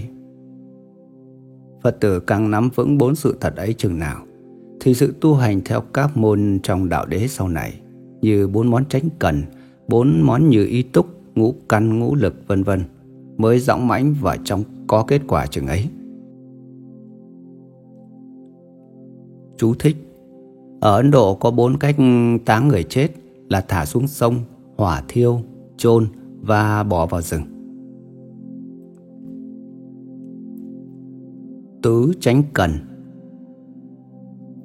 Nhờ tứ niệm xứ chúng ta đã thấy rõ sự thật của đời. Đó là thân bất tịnh, tâm vô thường, pháp vô ngã và thọ thị khổ. Thấy rõ được sự thật đau khổ ấy rồi, chúng ta phải ra công, cố sức, làm thế nào để thoát ra ngoài mong vuốt nguy hiểm của chúng. Muốn thế, sự siêng năng tinh tấn là điều kiện trên hết trong công cuộc giải thoát của chúng ta. Ngoài đời cũng như trong đạo, mỗi người muốn đạt được kết quả tốt đẹp trong đời mình – thì luôn luôn phải ra công gắng sức. Nhất là người tu hành, mà kết quả là xuất trần, cái cứu kính là an vui vĩnh viễn, thì sự gia công cố gắng lại càng phải bền bỉ, dẻo dai vượt bậc mới thành tựu được. Hơn ai cả, Đức Phật hiểu rõ sự quan trọng của tự tướng, nên đã dạy bảo chúng ta trước khi đi sâu vào đạo phải chuẩn bị những phương tiện cần thiết, phải tỏ rõ một thái độ quyết tâm, quyết tâm xa lánh điều dữ, và thực hiện những điều lành. Đó là ý nghĩa của tứ chánh cần mà chúng ta nghiên cứu dưới đây. Định nghĩa tứ chánh cần Tứ chánh cần là bốn phép siêng năng tinh tấn hợp với chánh đạo. Bốn phép tinh tấn ấy là Tinh tấn ngăn ngừa những điều ác chưa phát sinh Tinh tấn dứt trừ những điều ác phát sinh Tinh tấn phát triển những điều lành chưa phát sinh Tinh tấn tiếp tục phát triển những điều lành đã phát sinh quan niệm về điều lành và điều dữ trong đạo Phật. Trước khi làm điều lành tránh điều dữ, chúng ta phải biết rõ thế nào là lành, thế nào là dữ. Những điều giữ là những điều gì có thể làm tổn hại cho mình và người trong hiện tại cũng như trong tương lai. Chúng không bao giờ nghịch với từ bi bình đẳng, trí tuệ và chân lý. Trái lại những điều lành là những điều có thể có lợi ích cho mình và cho người – trong hiện tại cũng như là tương lai. Chúng bao giờ cũng hợp với từ bi, bình đẳng, trí tuệ và chân lý. Với hai định nghĩa này không phải đợi đến khi phát lộ ra bằng hành động mới gọi là lành hay dữ. Ngay trong ý nghĩ, và quan trọng nhất là ý nghĩ, cũng đã phân biệt được lành hay dữ rồi. Theo đạo Phật, ba nơi phát sanh của lành hay dữ là thân khẩu ý. Như thế, một cử chỉ, một lời nói hay một ý nghĩ đều có thể là lành hay dữ. Do đó Đức Phật dạy chúng ta phải ngăn ngừa những điều dữ hay thực hiện những điều lành ngay khi chúng còn ở trong ý thức. xem lại bài tập thập thiện trong khóa nhì. Nội dung của tứ chánh cần Một tinh tấn ngăn ngừa những điều ác chưa phát sanh Tâm mình chưa bóng tưởng điều ác Thì mình phải dáng giữ gìn đừng cho nó khởi phát lên, Cũng như sợi dây buộc mũi con trâu Kiểm nó không tròn lúa sau đây là một ít thí dụ cụ thể có thể xảy ra hàng ngày trong đời sống chúng ta Khi chúng ta muốn tổ chức một cuộc đi săn đi bắn để lấy thịt rừng cụng ly đánh chén với bè bạn. Nhưng chúng ta lại nghĩ, ta đã là đệ tử Phật, đã thọ tam quy trì ngũ giới rồi. Không lẽ dám quên lời hứa nguyện, sát hại chúng sinh và uống rượu. Thế là chúng ta không thi hành cuộc săn bắn nữa. Khi phát khởi tâm gian lận, muốn lập mưu kế lấy của người, chúng ta liền xét lại rằng của mình mất mình biết buồn giàu thì của người mất người đâu có vui. Và lại mình đã nguyện trọn đời không tham một vật nhỏ của ai. Lẽ nào mình dám quên lời thể nguyện? Sau khi nghĩ thế rồi, chúng ta không thi hành mưu kế đen tối trên nữa. Khi móng tâm hoa nguyệt, chúng ta lại nghĩ rằng mình đã nguyện trọn đời không tà dâm thì phải trì trí giữ gìn tiết hạnh. Và do ý nghĩ ấy, chúng ta ngăn chặn được lòng hoa nguyệt khi muốn nói dối để cho được việc riêng của mình, chúng ta liền nghĩ rằng mình đã nguyện trọn đời nói lời ngay thật thì phải cố gắng gìn giữ cho tròn lời thệ nguyện. Như thế chúng ta khỏi phạm tội vọng ngữ. Nói tóm lại, mỗi khi tâm chúng ta móng lên một ý nghĩ sái quấy, muốn thực hiện một điều gì ác, chúng ta phải tìm những lý do tránh đáng, tưởng nghĩ đến hậu quả tai hại của nó để dập tắt ngay những ý nghĩ bất chính và ngăn ngừa không để cho nó phát sinh trong hành động.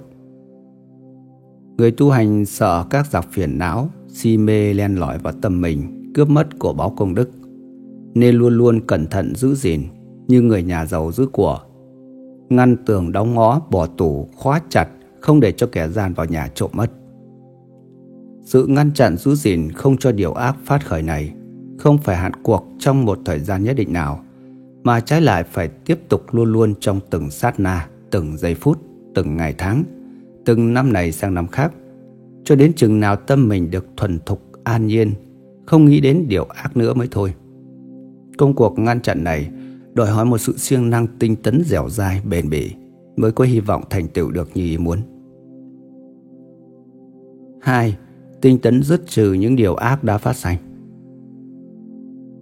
Trong đời sống của chúng ta, Nhất là khi chưa hiểu biết Phật Pháp và không tu hành Chúng ta đã phạm rất nhiều tội ác Những tội ác này làm cho tâm của ta Ngày càng tối tăm lu mờ Như một tấm gương bỏ lâu ngày Không ai chùi rửa Không thể soi được nữa Nay chúng ta đã nhận thấy cái nguy hại của những điều ác Thì chúng ta phải quyết tâm dứt trừ Điều ác không ở đâu xa Chúng phát sinh trong thân khẩu ý của mỗi chúng ta Vậy trừ tội ác tức là ngăn chặn không cho thân khẩu ý chúng ta tiếp tục tạo nghiệp dữ nữa. Nhưng cái đà tội lỗi như cái đà một chiếc xe xuống dốc, càng xuống càng mau, càng mãnh liệt.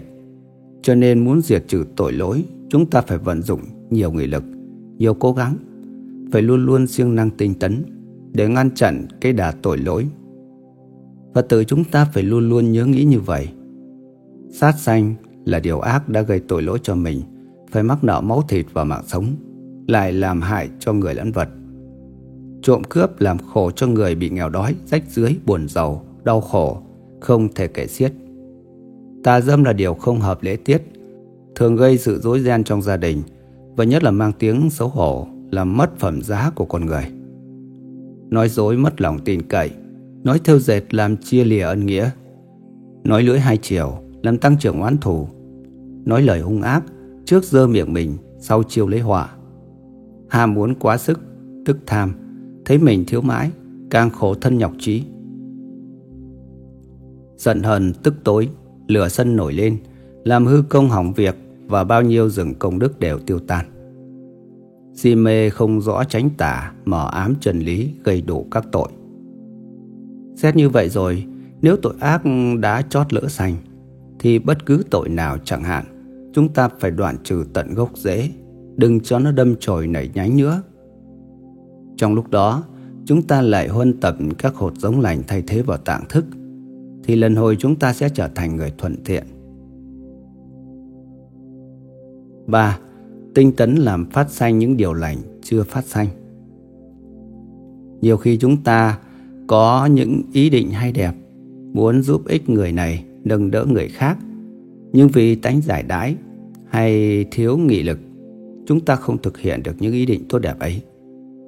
Như thế dù có thiện trí bao nhiêu, cũng không đem lại lợi ích gì cho ta và cho người chung quanh cả. Muốn tạo những thiện nghiệp như nói lời hòa nhã với mọi người trong mọi trường hợp, bố thí cho người nghèo túng, giúp đỡ cho người có công ăn việc làm, thì chúng ta đừng chần chờ mà trái lại phải hăng hái tinh tấn làm ngay. Ta phải luôn luôn thúc đẩy ta biến những ý nghĩ tốt thành hành động. Người Pháp có câu tục ngữ rất có ý nghĩa để châm biếm những người có dự định tốt mà không bao giờ thực hiện. Địa ngục lót đầy những dự định tốt. Thật đúng như vậy, ở đời có bao nhiêu người có nhiều thiện trí, có ý định làm điều hay điều phải, nhưng cho đến chết vẫn chưa thực hiện được và mang theo xuống địa ngục. Vậy chúng ta phải luôn luôn hăng hái, làm phát triển những điều lành. Mỗi khi chúng vừa móng khởi trong tâm, đừng chần chờ giải đái cho đến khi tử thần đến gõ cửa, mới ân hận là mình chưa gây tạo được cho mình những nhân lành gì cả, nên phải rơi vào địa ngục. 4. Tinh tấn tiếp tục phát triển những điều lành đã phát sanh. Những điều lành khi đã phát lộ ra hành động rồi, chúng ta đừng cho thế là vừa, là đủ, không cần phải cố gắng làm thêm nữa. Khi chúng ta làm điều chọn lành, chúng ta có lợi về hai phương diện. Một mặt ngăn chặn điều ác không cho tác hại, một mặt làm cho điều thiện có lợi ích cho mình và cho người. Chẳng hạn, như khi chúng ta thọ giới bất sát sinh và thực hành theo giới ấy, và chúng ta vừa ngăn chặn sự giết hại của người và vật, mà vừa chuộc người và phóng sinh nữa. Các giới khác cũng vậy, nghĩa là một mặt vừa chỉ ác, một mặt vừa tu thiện. Rồi cứ thế mà siêng năng tinh tấn luôn luôn mới được. Chúng ta phải tập làm điều thiện cho thật thuần thục, cho thành thói quen. Cho đến khi mỗi ý nghĩ, mỗi lời nói, mỗi việc làm đều thiện cả mới được.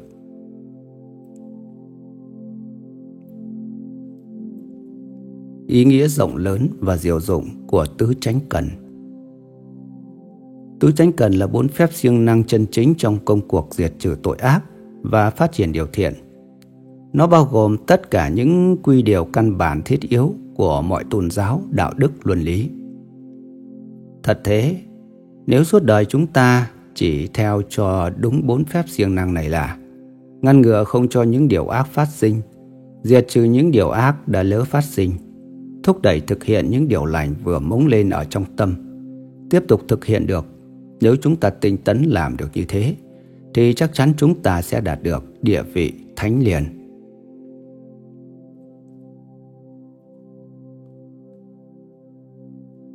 Tứ như ý túc sau khi đã nhận rõ được chân tướng của cõi đời, tức tứ niệm xứ, đã quyết tâm bỏ ác theo thiện, tức tứ tránh cần. Hành giả muốn đi xa trên đường đạo, cần phải vạch cho mình một hướng tiến nhất định và phải có một thái độ quyết tâm nhắm theo đúng hướng đã vạch mà đi. Không nhìn ngang nhìn ngửa, không mong ước cái này cái khác. Hành giả quyết chí đi một đường, tập trung tất cả mong ước chí nguyện ý chí, năng lực tinh thần của mình vào đó, đến khi được toại nguyện như ý mới thôi. Muốn được như thế, hành giả phải tu theo pháp môn tứ như ý túc, một trong những pháp môn của đạo đế dưới đây. Định nghĩa tứ như ý túc Tứ như ý túc là bốn phép thiền định. Nói cho rõ đó là bốn phương tiện giúp chúng ta thành tựu các tamadya, samadhi, chánh định. Vì thế nên cũng gọi là định pháp. Như ý là được như ý mình muốn. Túc là chân, có nghĩa là nương tựa và cũng có nghĩa là đầy đủ. Tứ như ý túc có nghĩa là bốn phép làm nơi nương tựa cho các công đức thiền định thần thông được thành tựu, mỹ mãn như ý muốn của mình. Bởi lý do ấy nên cũng gọi nó bằng tên tứ thần túc. Luận câu xá quyển 25 có nói Vì sao đỉnh mà gọi là thần túc? Vì các công đức linh diệu thủ thắng đều nương nơi bốn định này mà được thành tựu. Bốn định ấy là dục như ý túc, tinh tấn như ý túc, nhất tâm như ý túc và quán như ý túc. Nội dung của tứ như ý túc một Dục như ý túc Dục là mong muốn Mong muốn một cách thiết tha Mong muốn cho kỳ được Mong muốn cho đến khi mãn nguyện mới thôi Đó gọi là dục như túc Nhưng mong muốn cái gì? Tại sao đã là Phật tử mà còn dục Còn mong muốn Trước tiên chúng ta nên nhận định rõ ràng tánh chất của sự mong muốn ở đây. Có thứ mong muốn thỏa mãn những thú tánh, những tham vọng, đó là mong muốn tội lỗi, nên diệt trừ. Có thứ mong muốn hướng thượng trong lành, như mong muốn sống một cuộc đời đẹp đẽ thanh cao, mong muốn được giải thoát ra ngoài biển khổ sanh tử. Đó là thứ mong muốn hợp lý, đáng khuyến khích. Người Phật tử mong muốn được thành đạt pháp tiền định mình đang tu để tiến lên chứng các thánh quả. Thứ mong muốn này rất cần cho người tu hành. Nếu không mong muốn thiết tha mãnh liệt thì khó mà đi đến đích giải thoát được. Đây cũng là một sự cải chính rất hùng hồn để đánh tan quan niệm sai lầm cho rằng người Phật tử phải diệt dục, mà diệt dục nghĩa là diệt tất cả, diệt luôn cả sự sống. Thật ra diệt dục ở đây tức là dục vọng, diệt những phần ham muốn xấu xa đề hèn, làm cho con người bị đọa xuống hàng thấp thỏi như loài súc sanh địa ngục. Chứ đâu có diệt luôn cả những trí nguyện, những mong ước, những đức tánh tốt đẹp của con người. Sự mong muốn sau này, người Phật tử không bao giờ lãng quên. Trái lại, họ chút cả tâm tư hướng về cái đích mình đang nhắm, những pháp mình đang tu. Người thế gian ưa thích vật dục mạnh mẽ như thế nào, thì người tu hành mong muốn thành tựu những pháp thiền định của mình cũng mạnh mẽ như thế ấy. Có như thế, hành giả mới tăng tiến mãi trên bước đường tu hành của mình. 2. Tinh tấn như ý túc Tinh tấn là gióng mánh, chuyên nhất và một pháp thiền định mình đang tu. Phần trên chỉ mới là sự ước muốn, sự ước muốn dù đẹp đẽ bao nhiêu mà không ra công gắng sức, luôn luôn bền tâm vững trí. Nghĩa là thiếu sự tinh tấn dũng mãnh, thì ước muốn muôn đời cũng chỉ là ước muốn suông mà thôi. Chúng ta nên nhớ rằng, tinh tấn không phải chỉ là sự hăng hái bồng bột trong chốc lát, như sự ồ ạt, bốc cháy của ngọn lửa dương. Tinh tấn là nghị lực tu tập mạnh mẽ, thường hằng, không bao giờ gián đoạn. Trong kinh di giáo, Đức Thế Tôn có dạy, Như người kéo cây lấy lửa, Cây chưa nóng đã thôi, Tuy muốn được lửa nhưng khó thể được. Vậy người muốn chứng đạo quả, Phải thường tinh tấn đầy đủ như ý mình ước nguyện. 3. Nhất tâm như ý túc. Nhất tâm là tâm chuyên nhất vào định cảnh, Không bao giờ tán loạn. Một con sông lớn nếu bị chia nhiều nhánh, Tất nhiên sức chảy của nó bị yếu. Trái lại một dòng suối nhỏ, Nếu chỉ chảy một đường, Cũng đủ sức soi thủng đá. Người tu hành tâm được chuyên nhất, Không bị tán loạn, Thì muôn sự đều thành. Phật có dạy, Như người chứa nước khéo giữ bờ đê, Người tu hành giữ nước trí tuệ cũng vậy, Phải khéo tu thiền định, Chớ cho tán động. 4. Quán như ý túc. Quán nghĩa là dùng trí tuệ sáng suốt, Quán sát pháp mình đang tu. Quán trí ấy do định mà phát sanh. Trí ấy là tịnh trí.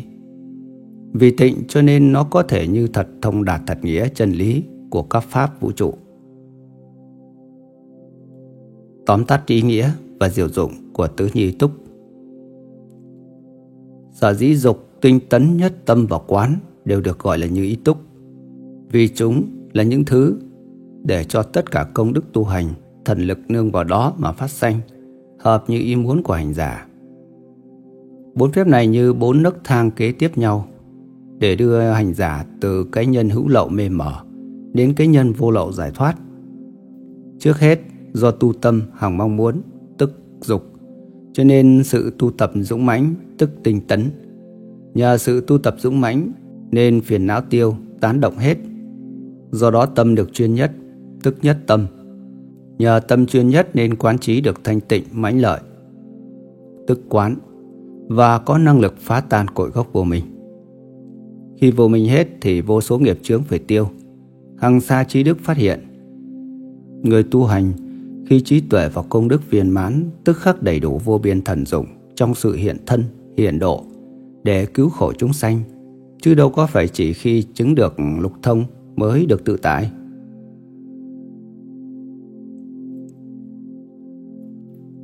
Ngũ căn, ngũ lực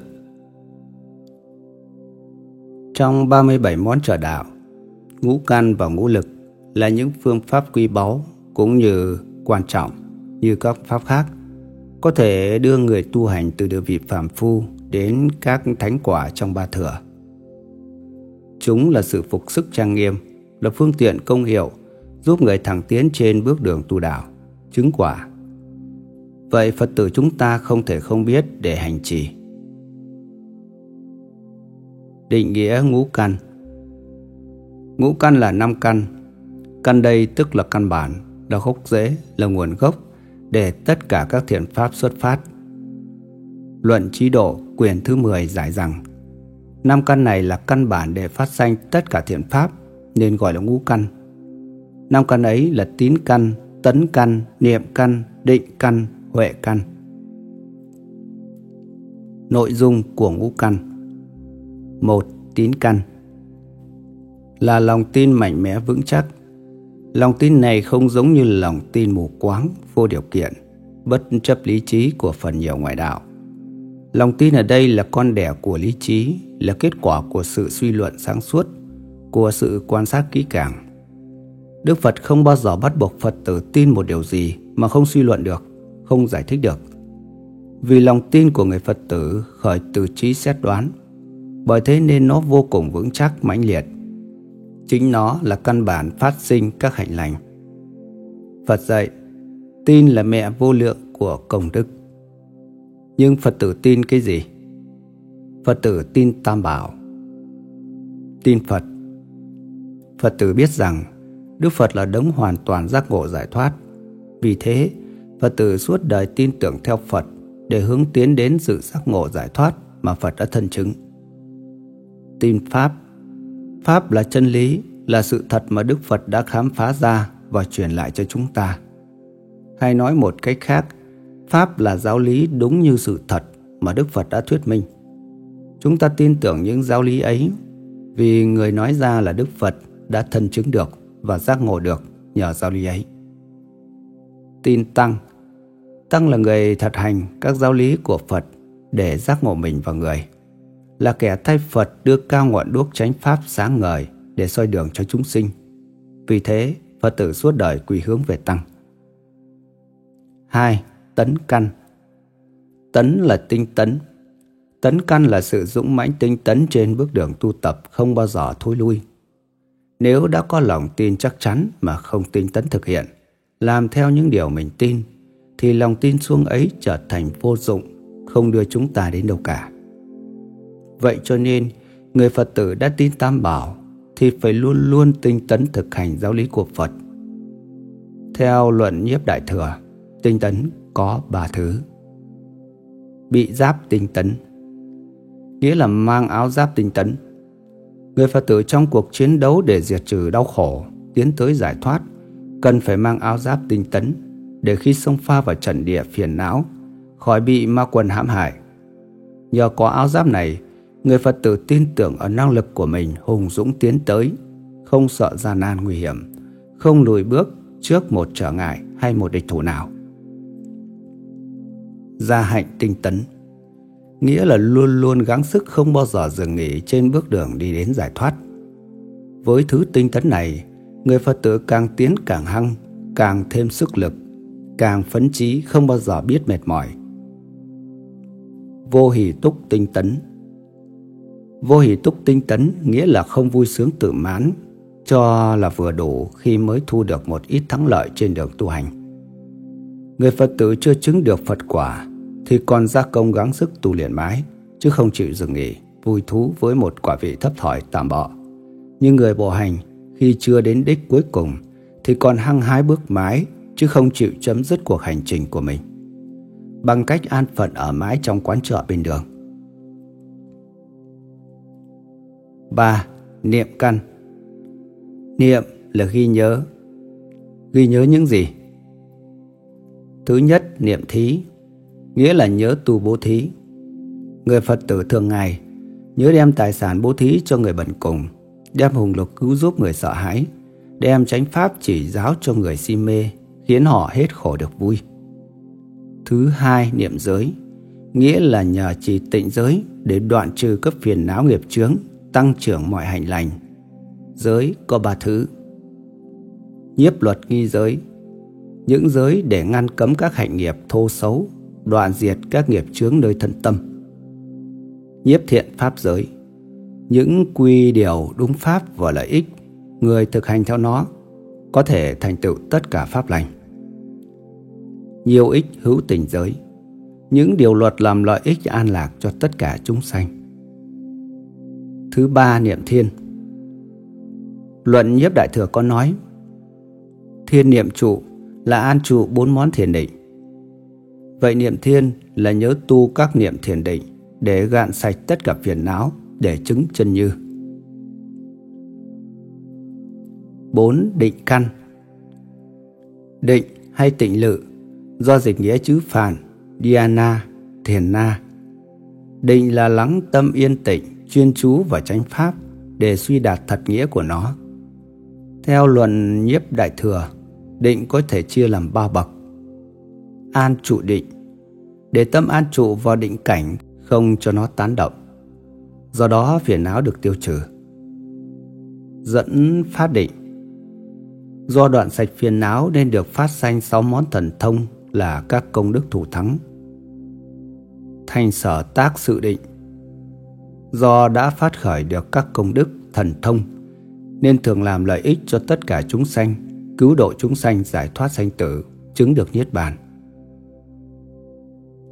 5. Huệ căn Huệ là trí tuệ sáng suốt, thâm nhập được chân tướng của vạn pháp. Trí huệ ấy không có sự phân biệt, vì phân biệt là tác dụng của vọng thức là mê lầm. Cũng theo luận nhiếp đại thừa, trí huệ có ba thứ. Vô phân biệt gia hạnh huệ. Quán trí này không còn thấy có phân biệt, nhưng còn có gia hạnh, nghĩa là còn phải dụng công tu hành để thành tựu hoàn toàn vô phân biệt trí. Vì thế nên gọi là vô phân biệt gia hạnh huệ. Vô phân biệt huệ Trí huệ này không có sự phân biệt mà không cần phải gia hạnh vì đã thuần thục. Do không phân biệt nên không có mê vọng. Nhờ trí huệ này, người tu hành được tự tại, thể chứng chân như. Vô phân biệt hậu đắc huệ hay hậu đắc trí, nghĩa là trí huệ có được sau khi đã chứng được chân như.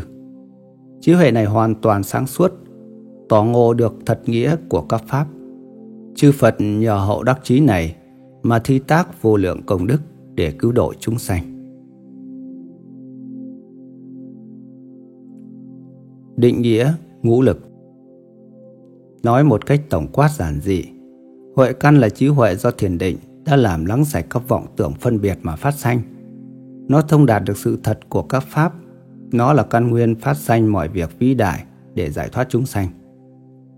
Ngũ lực tức là năm năng lực vĩ đại, năm thần lực của ngũ căn. Nói một cách dễ hiểu, ngũ căn như năm cánh tay, còn ngũ lực như là sức mạnh của năm cánh tay ấy thành phần và nội dung của ngũ lực.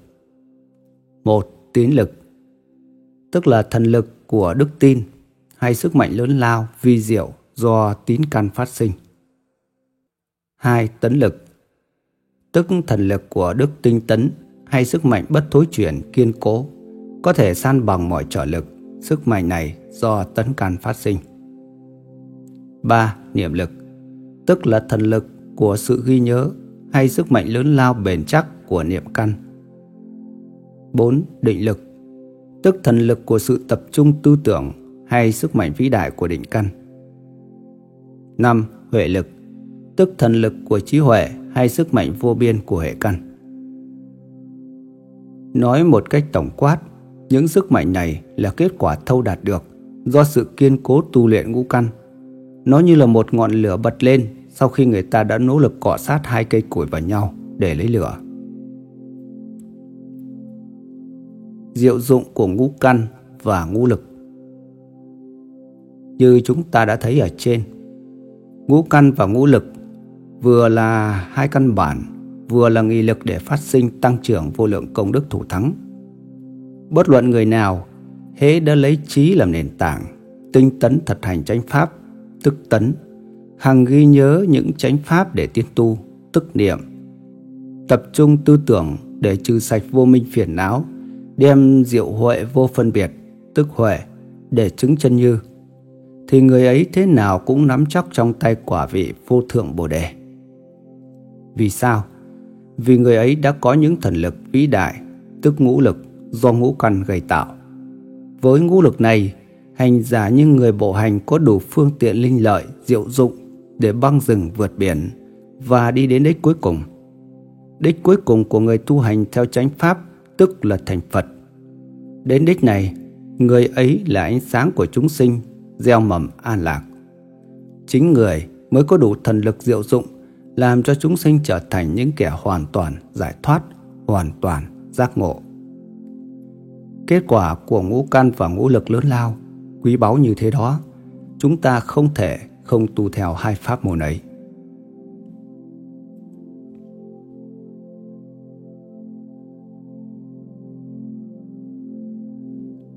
Thất Bồ Đề Phần Thất Bồ Đề Phần cũng là một pháp môn quan trọng không kém gì ngũ căn ngũ lực. Sở dĩ Đức Phật chế ra nhiều pháp môn như thế là để tùy căn cơ từng người. Ai hợp pháp môn nào thì tu theo pháp môn ấy. Những pháp môn này về tên gọi, về chi tiết thì có khác nhau, nhưng về đại thể, về tinh thần thì có nhiều chỗ giống nhau. Vì thế chúng ta sẽ thấy trong pháp môn thất bồ đề phần có nhiều điểm giống như là trong tứ như ý túc hay ngũ căn ngũ lực. Định nghĩa thất bồ đề phần Bồ đề do phiên âm chữ phản Bodhi mà ra. Người Trung Hoa dịch là giác đạo hay đạo quả giác ngộ. Phần là từng phần từng loại. Bồ đề phần là bảy pháp tu tập tuần tự hướng đến đạo quả vô thượng Bồ đề hay bảy pháp giúp người tu hành thành tựu đạo quả đại giác. Nó cũng có tên là thất giác chi. Giác tức là Bồ đề, còn chi tức cũng là như phần vậy. Thất giác chi tức là bảy nhánh, bảy phương tiện đi đến đích giác ngộ. Thành phần và nội dung của thất bồ đề phần. Thất bồ đề phần gồm có một Trạch pháp. Trạch là lựa chọn Pháp là pháp môn, là phương pháp tu hành. Trạch pháp là dùng trí huệ để lựa chọn pháp lành để tu, pháp giữ để tránh. Trong sự tu tập, nếu ta không có trí phân biệt tránh tà, tất phải lầm lạc. Như cái bài trước đã nói, do lòng tin của người Phật tử phải dựa trên lý trí, nếu không là mê tín. Đức Phật có dạy, hãy dùng trí huệ suy nghiệm giải trạch các pháp rồi sẽ tin thọ, thật hành theo. Nếu tu lầm tin trả, đều có nguy hại gấp trăm nghìn lần người không tu hành. Vì vậy, Phật tử chúng ta muốn thẳng tiến trên đường giác ngộ giải thoát Không phải nghe ai bảo gì tin ấy Không phải tự bảo một cách bừa bãi Đạo nào cũng tốt cả. Không phải dung dung, Không phải dung hòa Phật giáo với ngoại đạo. Trái lại, Phật tử cần sáng suốt Để phòng sự đánh lộn sòng của các ngoại đạo, Sự xuyên tạc xảo quyệt Để làm mất lòng tin sáng suốt của chúng ta. Chúng ta phải luôn luôn tỉnh táo phân biệt tránh tà chân ngụy, phải thường trí huệ mà giản trạch cả những pháp ở ngoài và những ý tưởng trơn vọng của tâm để tu, để đoạn hai tinh tấn nhưng một khi đã lựa chọn được pháp môn chân chính để tu rồi thì phải tinh tấn nghĩa là luôn luôn dũng tiến trên bước đường tu tập không quản ngại gian lao khó nhọc không khiếp sợ không thối chuyển không tự mãn tự cao mà bỏ dở mục đích chưa đạt được như đã nói ở bài ngũ căn. ba Hỷ nghĩa là hoan hỷ. Nhờ tinh tấn tu hành nên đoạn trừ được dần phiền não thành tựu vô lượng công đức, do đó sanh tâm hoan hỷ và phấn trí tu hành. 4. Khinh an Khinh là nhẹ nhàng, an là an ổn. Nhờ sự tinh tiến tu tập nên thân tâm được thanh tịnh. Do đó người tu hành cảm thấy nhẹ nhàng, khoan khoái, khinh an, như đã chút được gánh nặng dục vọng mê mờ. 5. Niệm Cũng như chữ niệm trong mấy bài trước, nghĩa là thường ghi nhớ chánh pháp để thực hành. Tâm niệm ta nếu không thường nhớ chánh pháp, tất nhiên tạp niệm phát sanh, phiền não tăng trưởng. Cũng như một đám đất nếu không trồng hoa thì cỏ mọc. Vì thế người tu hành cần phải để tâm ghi nhớ chánh pháp, đừng cho sao lãng buông lùng nghĩ bậy. 6. Định Cũng như chữ định ở mấy bài trước, nghĩa là tâm chuyên chú tập trung vào pháp mình đang tu. 7. Xả Nghĩa là bỏ ra ngoài không vướng bận. Xả tức là hành xả tâm sở, một trong 11 món thiện tâm sở. Hành xả nghĩa là thế nào? Người tu hành nhờ trí sáng suốt, nhận biết thọ là khổ, nên không nắm giữ một thứ nào hết. Dù quý báu bao nhiêu, ngay trong sự tu hành cũng vậy, họ không trụ trước ở các pháp mình đã tu, đã chứng. Trái lại, họ luôn luôn xả bỏ những gì mình đạt đến để tiến triển trên bước đường đi đến giải thoát. Nếu người tu hành cứ mãi say đắm vào quả vị mình đã chứng, thì suốt đời sẽ bị trầm một nơi đó, không bao giờ có thể tiến lên để đạt ừ, thành đạo quả vô thượng Bồ Đề. Kinh Kim Cang Sớ có nói, người tu hành phải như người nương thuyền qua sông. Khi thuyền đã cập bến, nếu ta không bỏ nó để lên bờ, thì đừng hòng đến đâu và biết gì được. Người muốn thành đấng siêu việt tự tại, cần phải từ khước trước mọi đắm say. Pháp hành xả này giúp chúng ta thành tựu sự siêu việt. Tóm lại, người tu bảy pháp Bồ đề phần này chắc chắn sẽ được bốn kết quả quý báu sau đây. Tất cả pháp ác đều được tiêu trừ. Tất cả các pháp lành ngày càng tăng trưởng.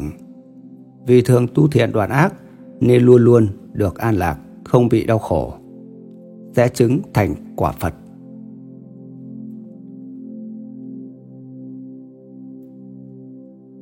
Bát chánh đạo trong 37 món trợ đạo, bát chánh đạo chính là một pháp môn chính được nhắc nhở đến nhiều nhất. Vì thế mỗi khi nói đến đạo đế là người ta liên tưởng đến bát chánh đạo. Thậm chí có người tưởng lầm rằng đạo đế với bát chánh đạo là một. Sở dĩ bát chánh đạo được xem là pháp môn chính của đạo đế vì pháp môn này rất đầy đủ, có thể bao gồm được các pháp môn khác của đạo đế. Nó rất phù hợp với mọi căn cơ, mọi thời đại, mọi phương sở. Đối với tiểu thừa cũng như đại thừa, người Đông Phương cũng như người Tây Phương, ai ai cũng đều công nhận giá trị hoàn toàn cao cả của bát chánh đạo và đều áp dụng pháp môn này trong sự tu hành của mình để đoạn trừ phiền não khổ đau, hầu bước lên con đường giải thoát an vui tự tại. Định nghĩa của bát chánh đạo Bát chánh đạo là tám con đường ngay thẳng hay tám phương tiện mầu nhiệm đưa chúng sinh đến đời sống trí diệu. Người ta cũng có thể định nghĩa bát chánh đạo là con đường tránh có tám ngành để đưa chúng sinh đến địa vị thánh. Cũng có khi người ta gọi bát chánh đạo là bát thánh đạo vì cái diệu dụng của nó sau đây. Những kẻ phàm phu học đạo nói theo pháp môn này mà tu thì khỏi lầm lạc vào nẻo nguy hiểm. Lần hồi sẽ chứng được quả thánh những bậc hiền thánh nương theo pháp phương tiện này thì sẽ đi đến cảnh niết bàn.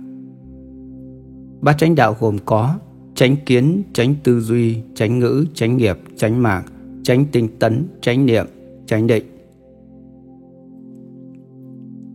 Nội dung và giá trị mỗi thành phần của bát chánh đạo. một Chánh kiến Chánh là ngay thẳng đúng đắn, kiến là thấy nhận biết,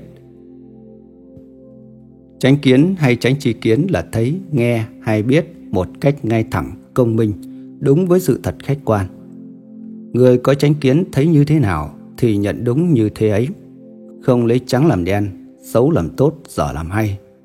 Hay trái lại, sự nhận xét sự Phật của người ấy không bị tập quán thành kiến dục vọng ngăn che hay làm sai lạc. Người có chánh kiến biết phân biệt cái nào giả, cái nào thật. Và khi đã biết cảnh giả, vật dối, thì mắt không chăm, tâm không chú. Còn khi rõ biết cảnh vật thật, lời lẽ chân, thì chuyên tâm vào sự chân thật làm cho đèn huệ sáng ngời, tiền trần không phương che ám được. 2. Tránh tư duy Tư duy là suy nghĩ, nghiệm xét. Nó thuộc về ý thức. Tránh tư duy là suy nghĩ, xét nghiệm chân tránh, tư tưởng đúng với lẽ phải. Người tu theo phép tránh tư duy thường xét nghĩ đạo lý cao siêu, suy tìm thể tánh nhiệm màu, biết xét những hành vi lỗi lầm, những ý nghĩ xấu xa để sám hối, biết suy nghĩ về ba món vô lậu học, giới định huệ để tu giải thoát, biết suy xét vô minh và nguyên nhân đau khổ là nguồn gốc của tội ác và tìm phương pháp đúng đắn để tu hành hầu giải thoát cho mình và cho người. 3. Chánh ngữ Ngữ là lời nói. Chánh ngữ là lời nói chân thật, công bình, ngay thẳng và hợp lý. Người tu theo chánh ngữ không bao giờ nói sai, không thiên vị, thấy dở nói hay, không xuyên tạc, nghe một đường nói một ngả. Người theo tranh ngữ rất thận trọng lời nói. Trước khi muốn nói gì phải suy nghĩ coi có lợi ích và chân thật không. Xưa Đức Khổng Tử vào viếng trốn cổ miếu, thấy bức tranh hòa một hình người kẹp miệng ba lần. Ngài dạy lại môn đệ, phải cẩn thận lời nói.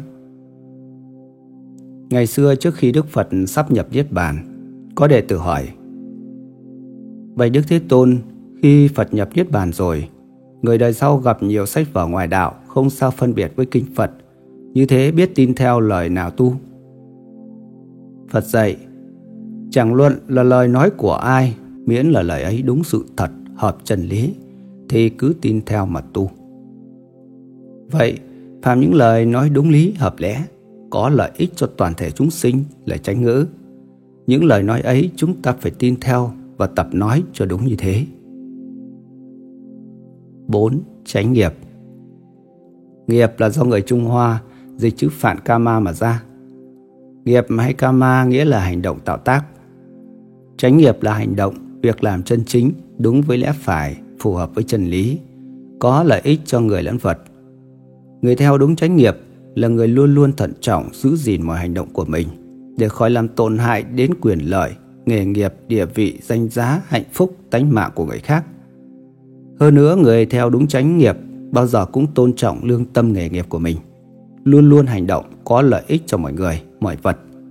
Và nếu cần, có thể hy sinh quyền lợi hay tánh mạng mình để giải thoát nỗi đau khổ cho người khác. Ngoài ra cũng gọi là chánh nghiệp khi dùng trí huệ để quán tưởng những pháp chân chính hoặc ngồi thiền niệm Phật hoặc trì tụng kinh hành để giữ gìn thân khẩu ý ba nghiệp cho thành tịnh. 5.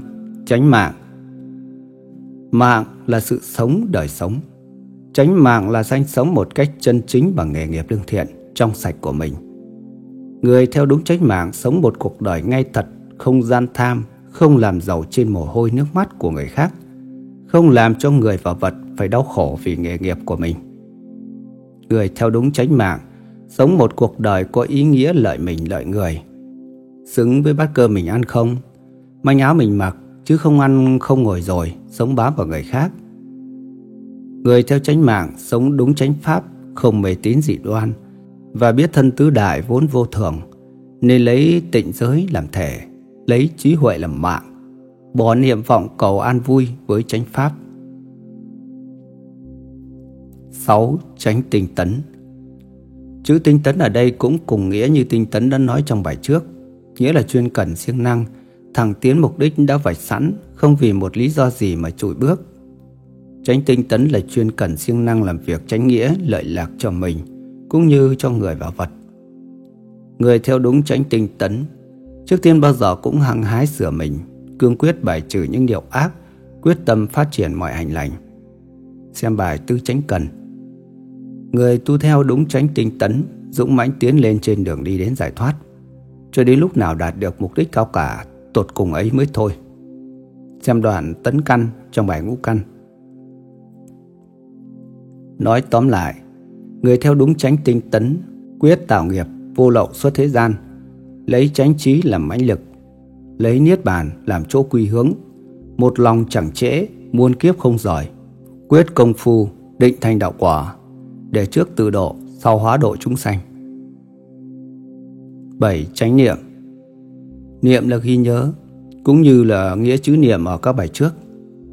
Chánh niệm là ghi nhớ đến những điều hay lẽ phải, những điều lợi lạc cho mình cho người, những đạo lý chân chính quý trọng cao siêu. Chánh niệm có hai phần. Chánh ức niệm là nghĩ nhớ đến các điều lỗi lầm để thành tâm sám hối và nghĩ nhớ đến tứ trọng ân, ân cha mẹ, ân tổ quốc, ân chúng sinh và ân tam bảo để lo báo đền. Chánh quán niệm là dùng tâm từ bi xét nghĩ cuộc đời là khổ não, tật bệnh, mê mờ mà chúng sinh đang mắc phải để mở rộng lòng thương yêu và quyết ra tay cứu độ. Người theo đúng chánh niệm thường quan sát cảnh chân đế, năng tưởng niệm các pháp trợ đạo, bất luận ở đâu và làm gì, cũng nhớ nghĩ đến kết quả vô lậu xuất thế gian. Dù phải trải qua bao nhiêu số kiếp cũng không thối tâm xào lãng. 8. Chánh định Chữ định ở đây cũng đồng nghĩa như chữ định trong các bài trước.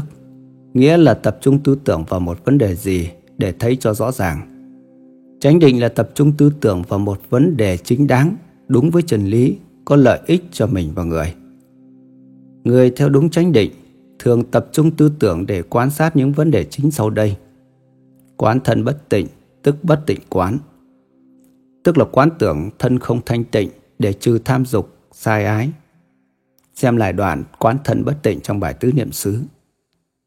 Quán từ bi, tức từ bi quán, là quán tưởng tất cả chúng sinh đều là một chân tâm bình đẳng không khác, để đoạn trừ thù hận và mở rộng lòng thương yêu để cứu độ chúng sanh.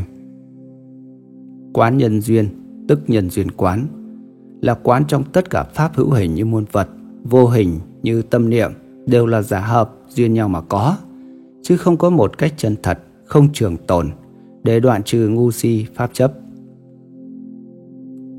Quán giới phân biệt tức giới phân biệt quán.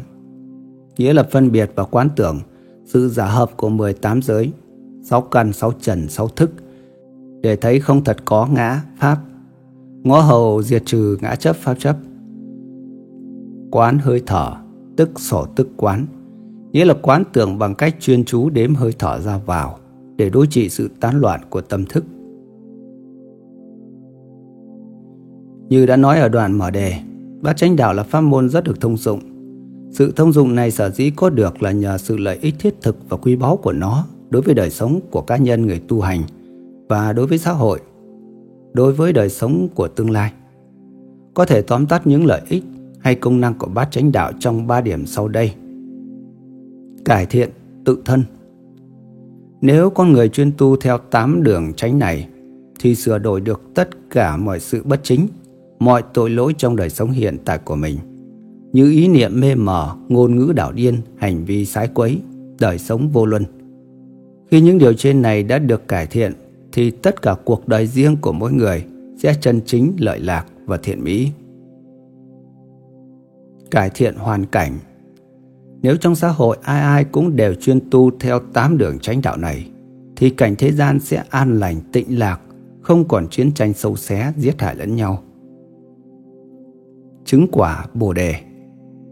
Người chuyên tu theo tám đường tránh này không những có nhiều lợi lạc trong cuộc đời hiện tại này mà còn gây tạo cho mình một tương lai tươi sáng, gieo giống cho mình những hạt giống Bồ đề để ngày sau gặt hái quả vô thượng niết bàn, đầy đủ bốn đức thường, lạc, ngã, tịnh.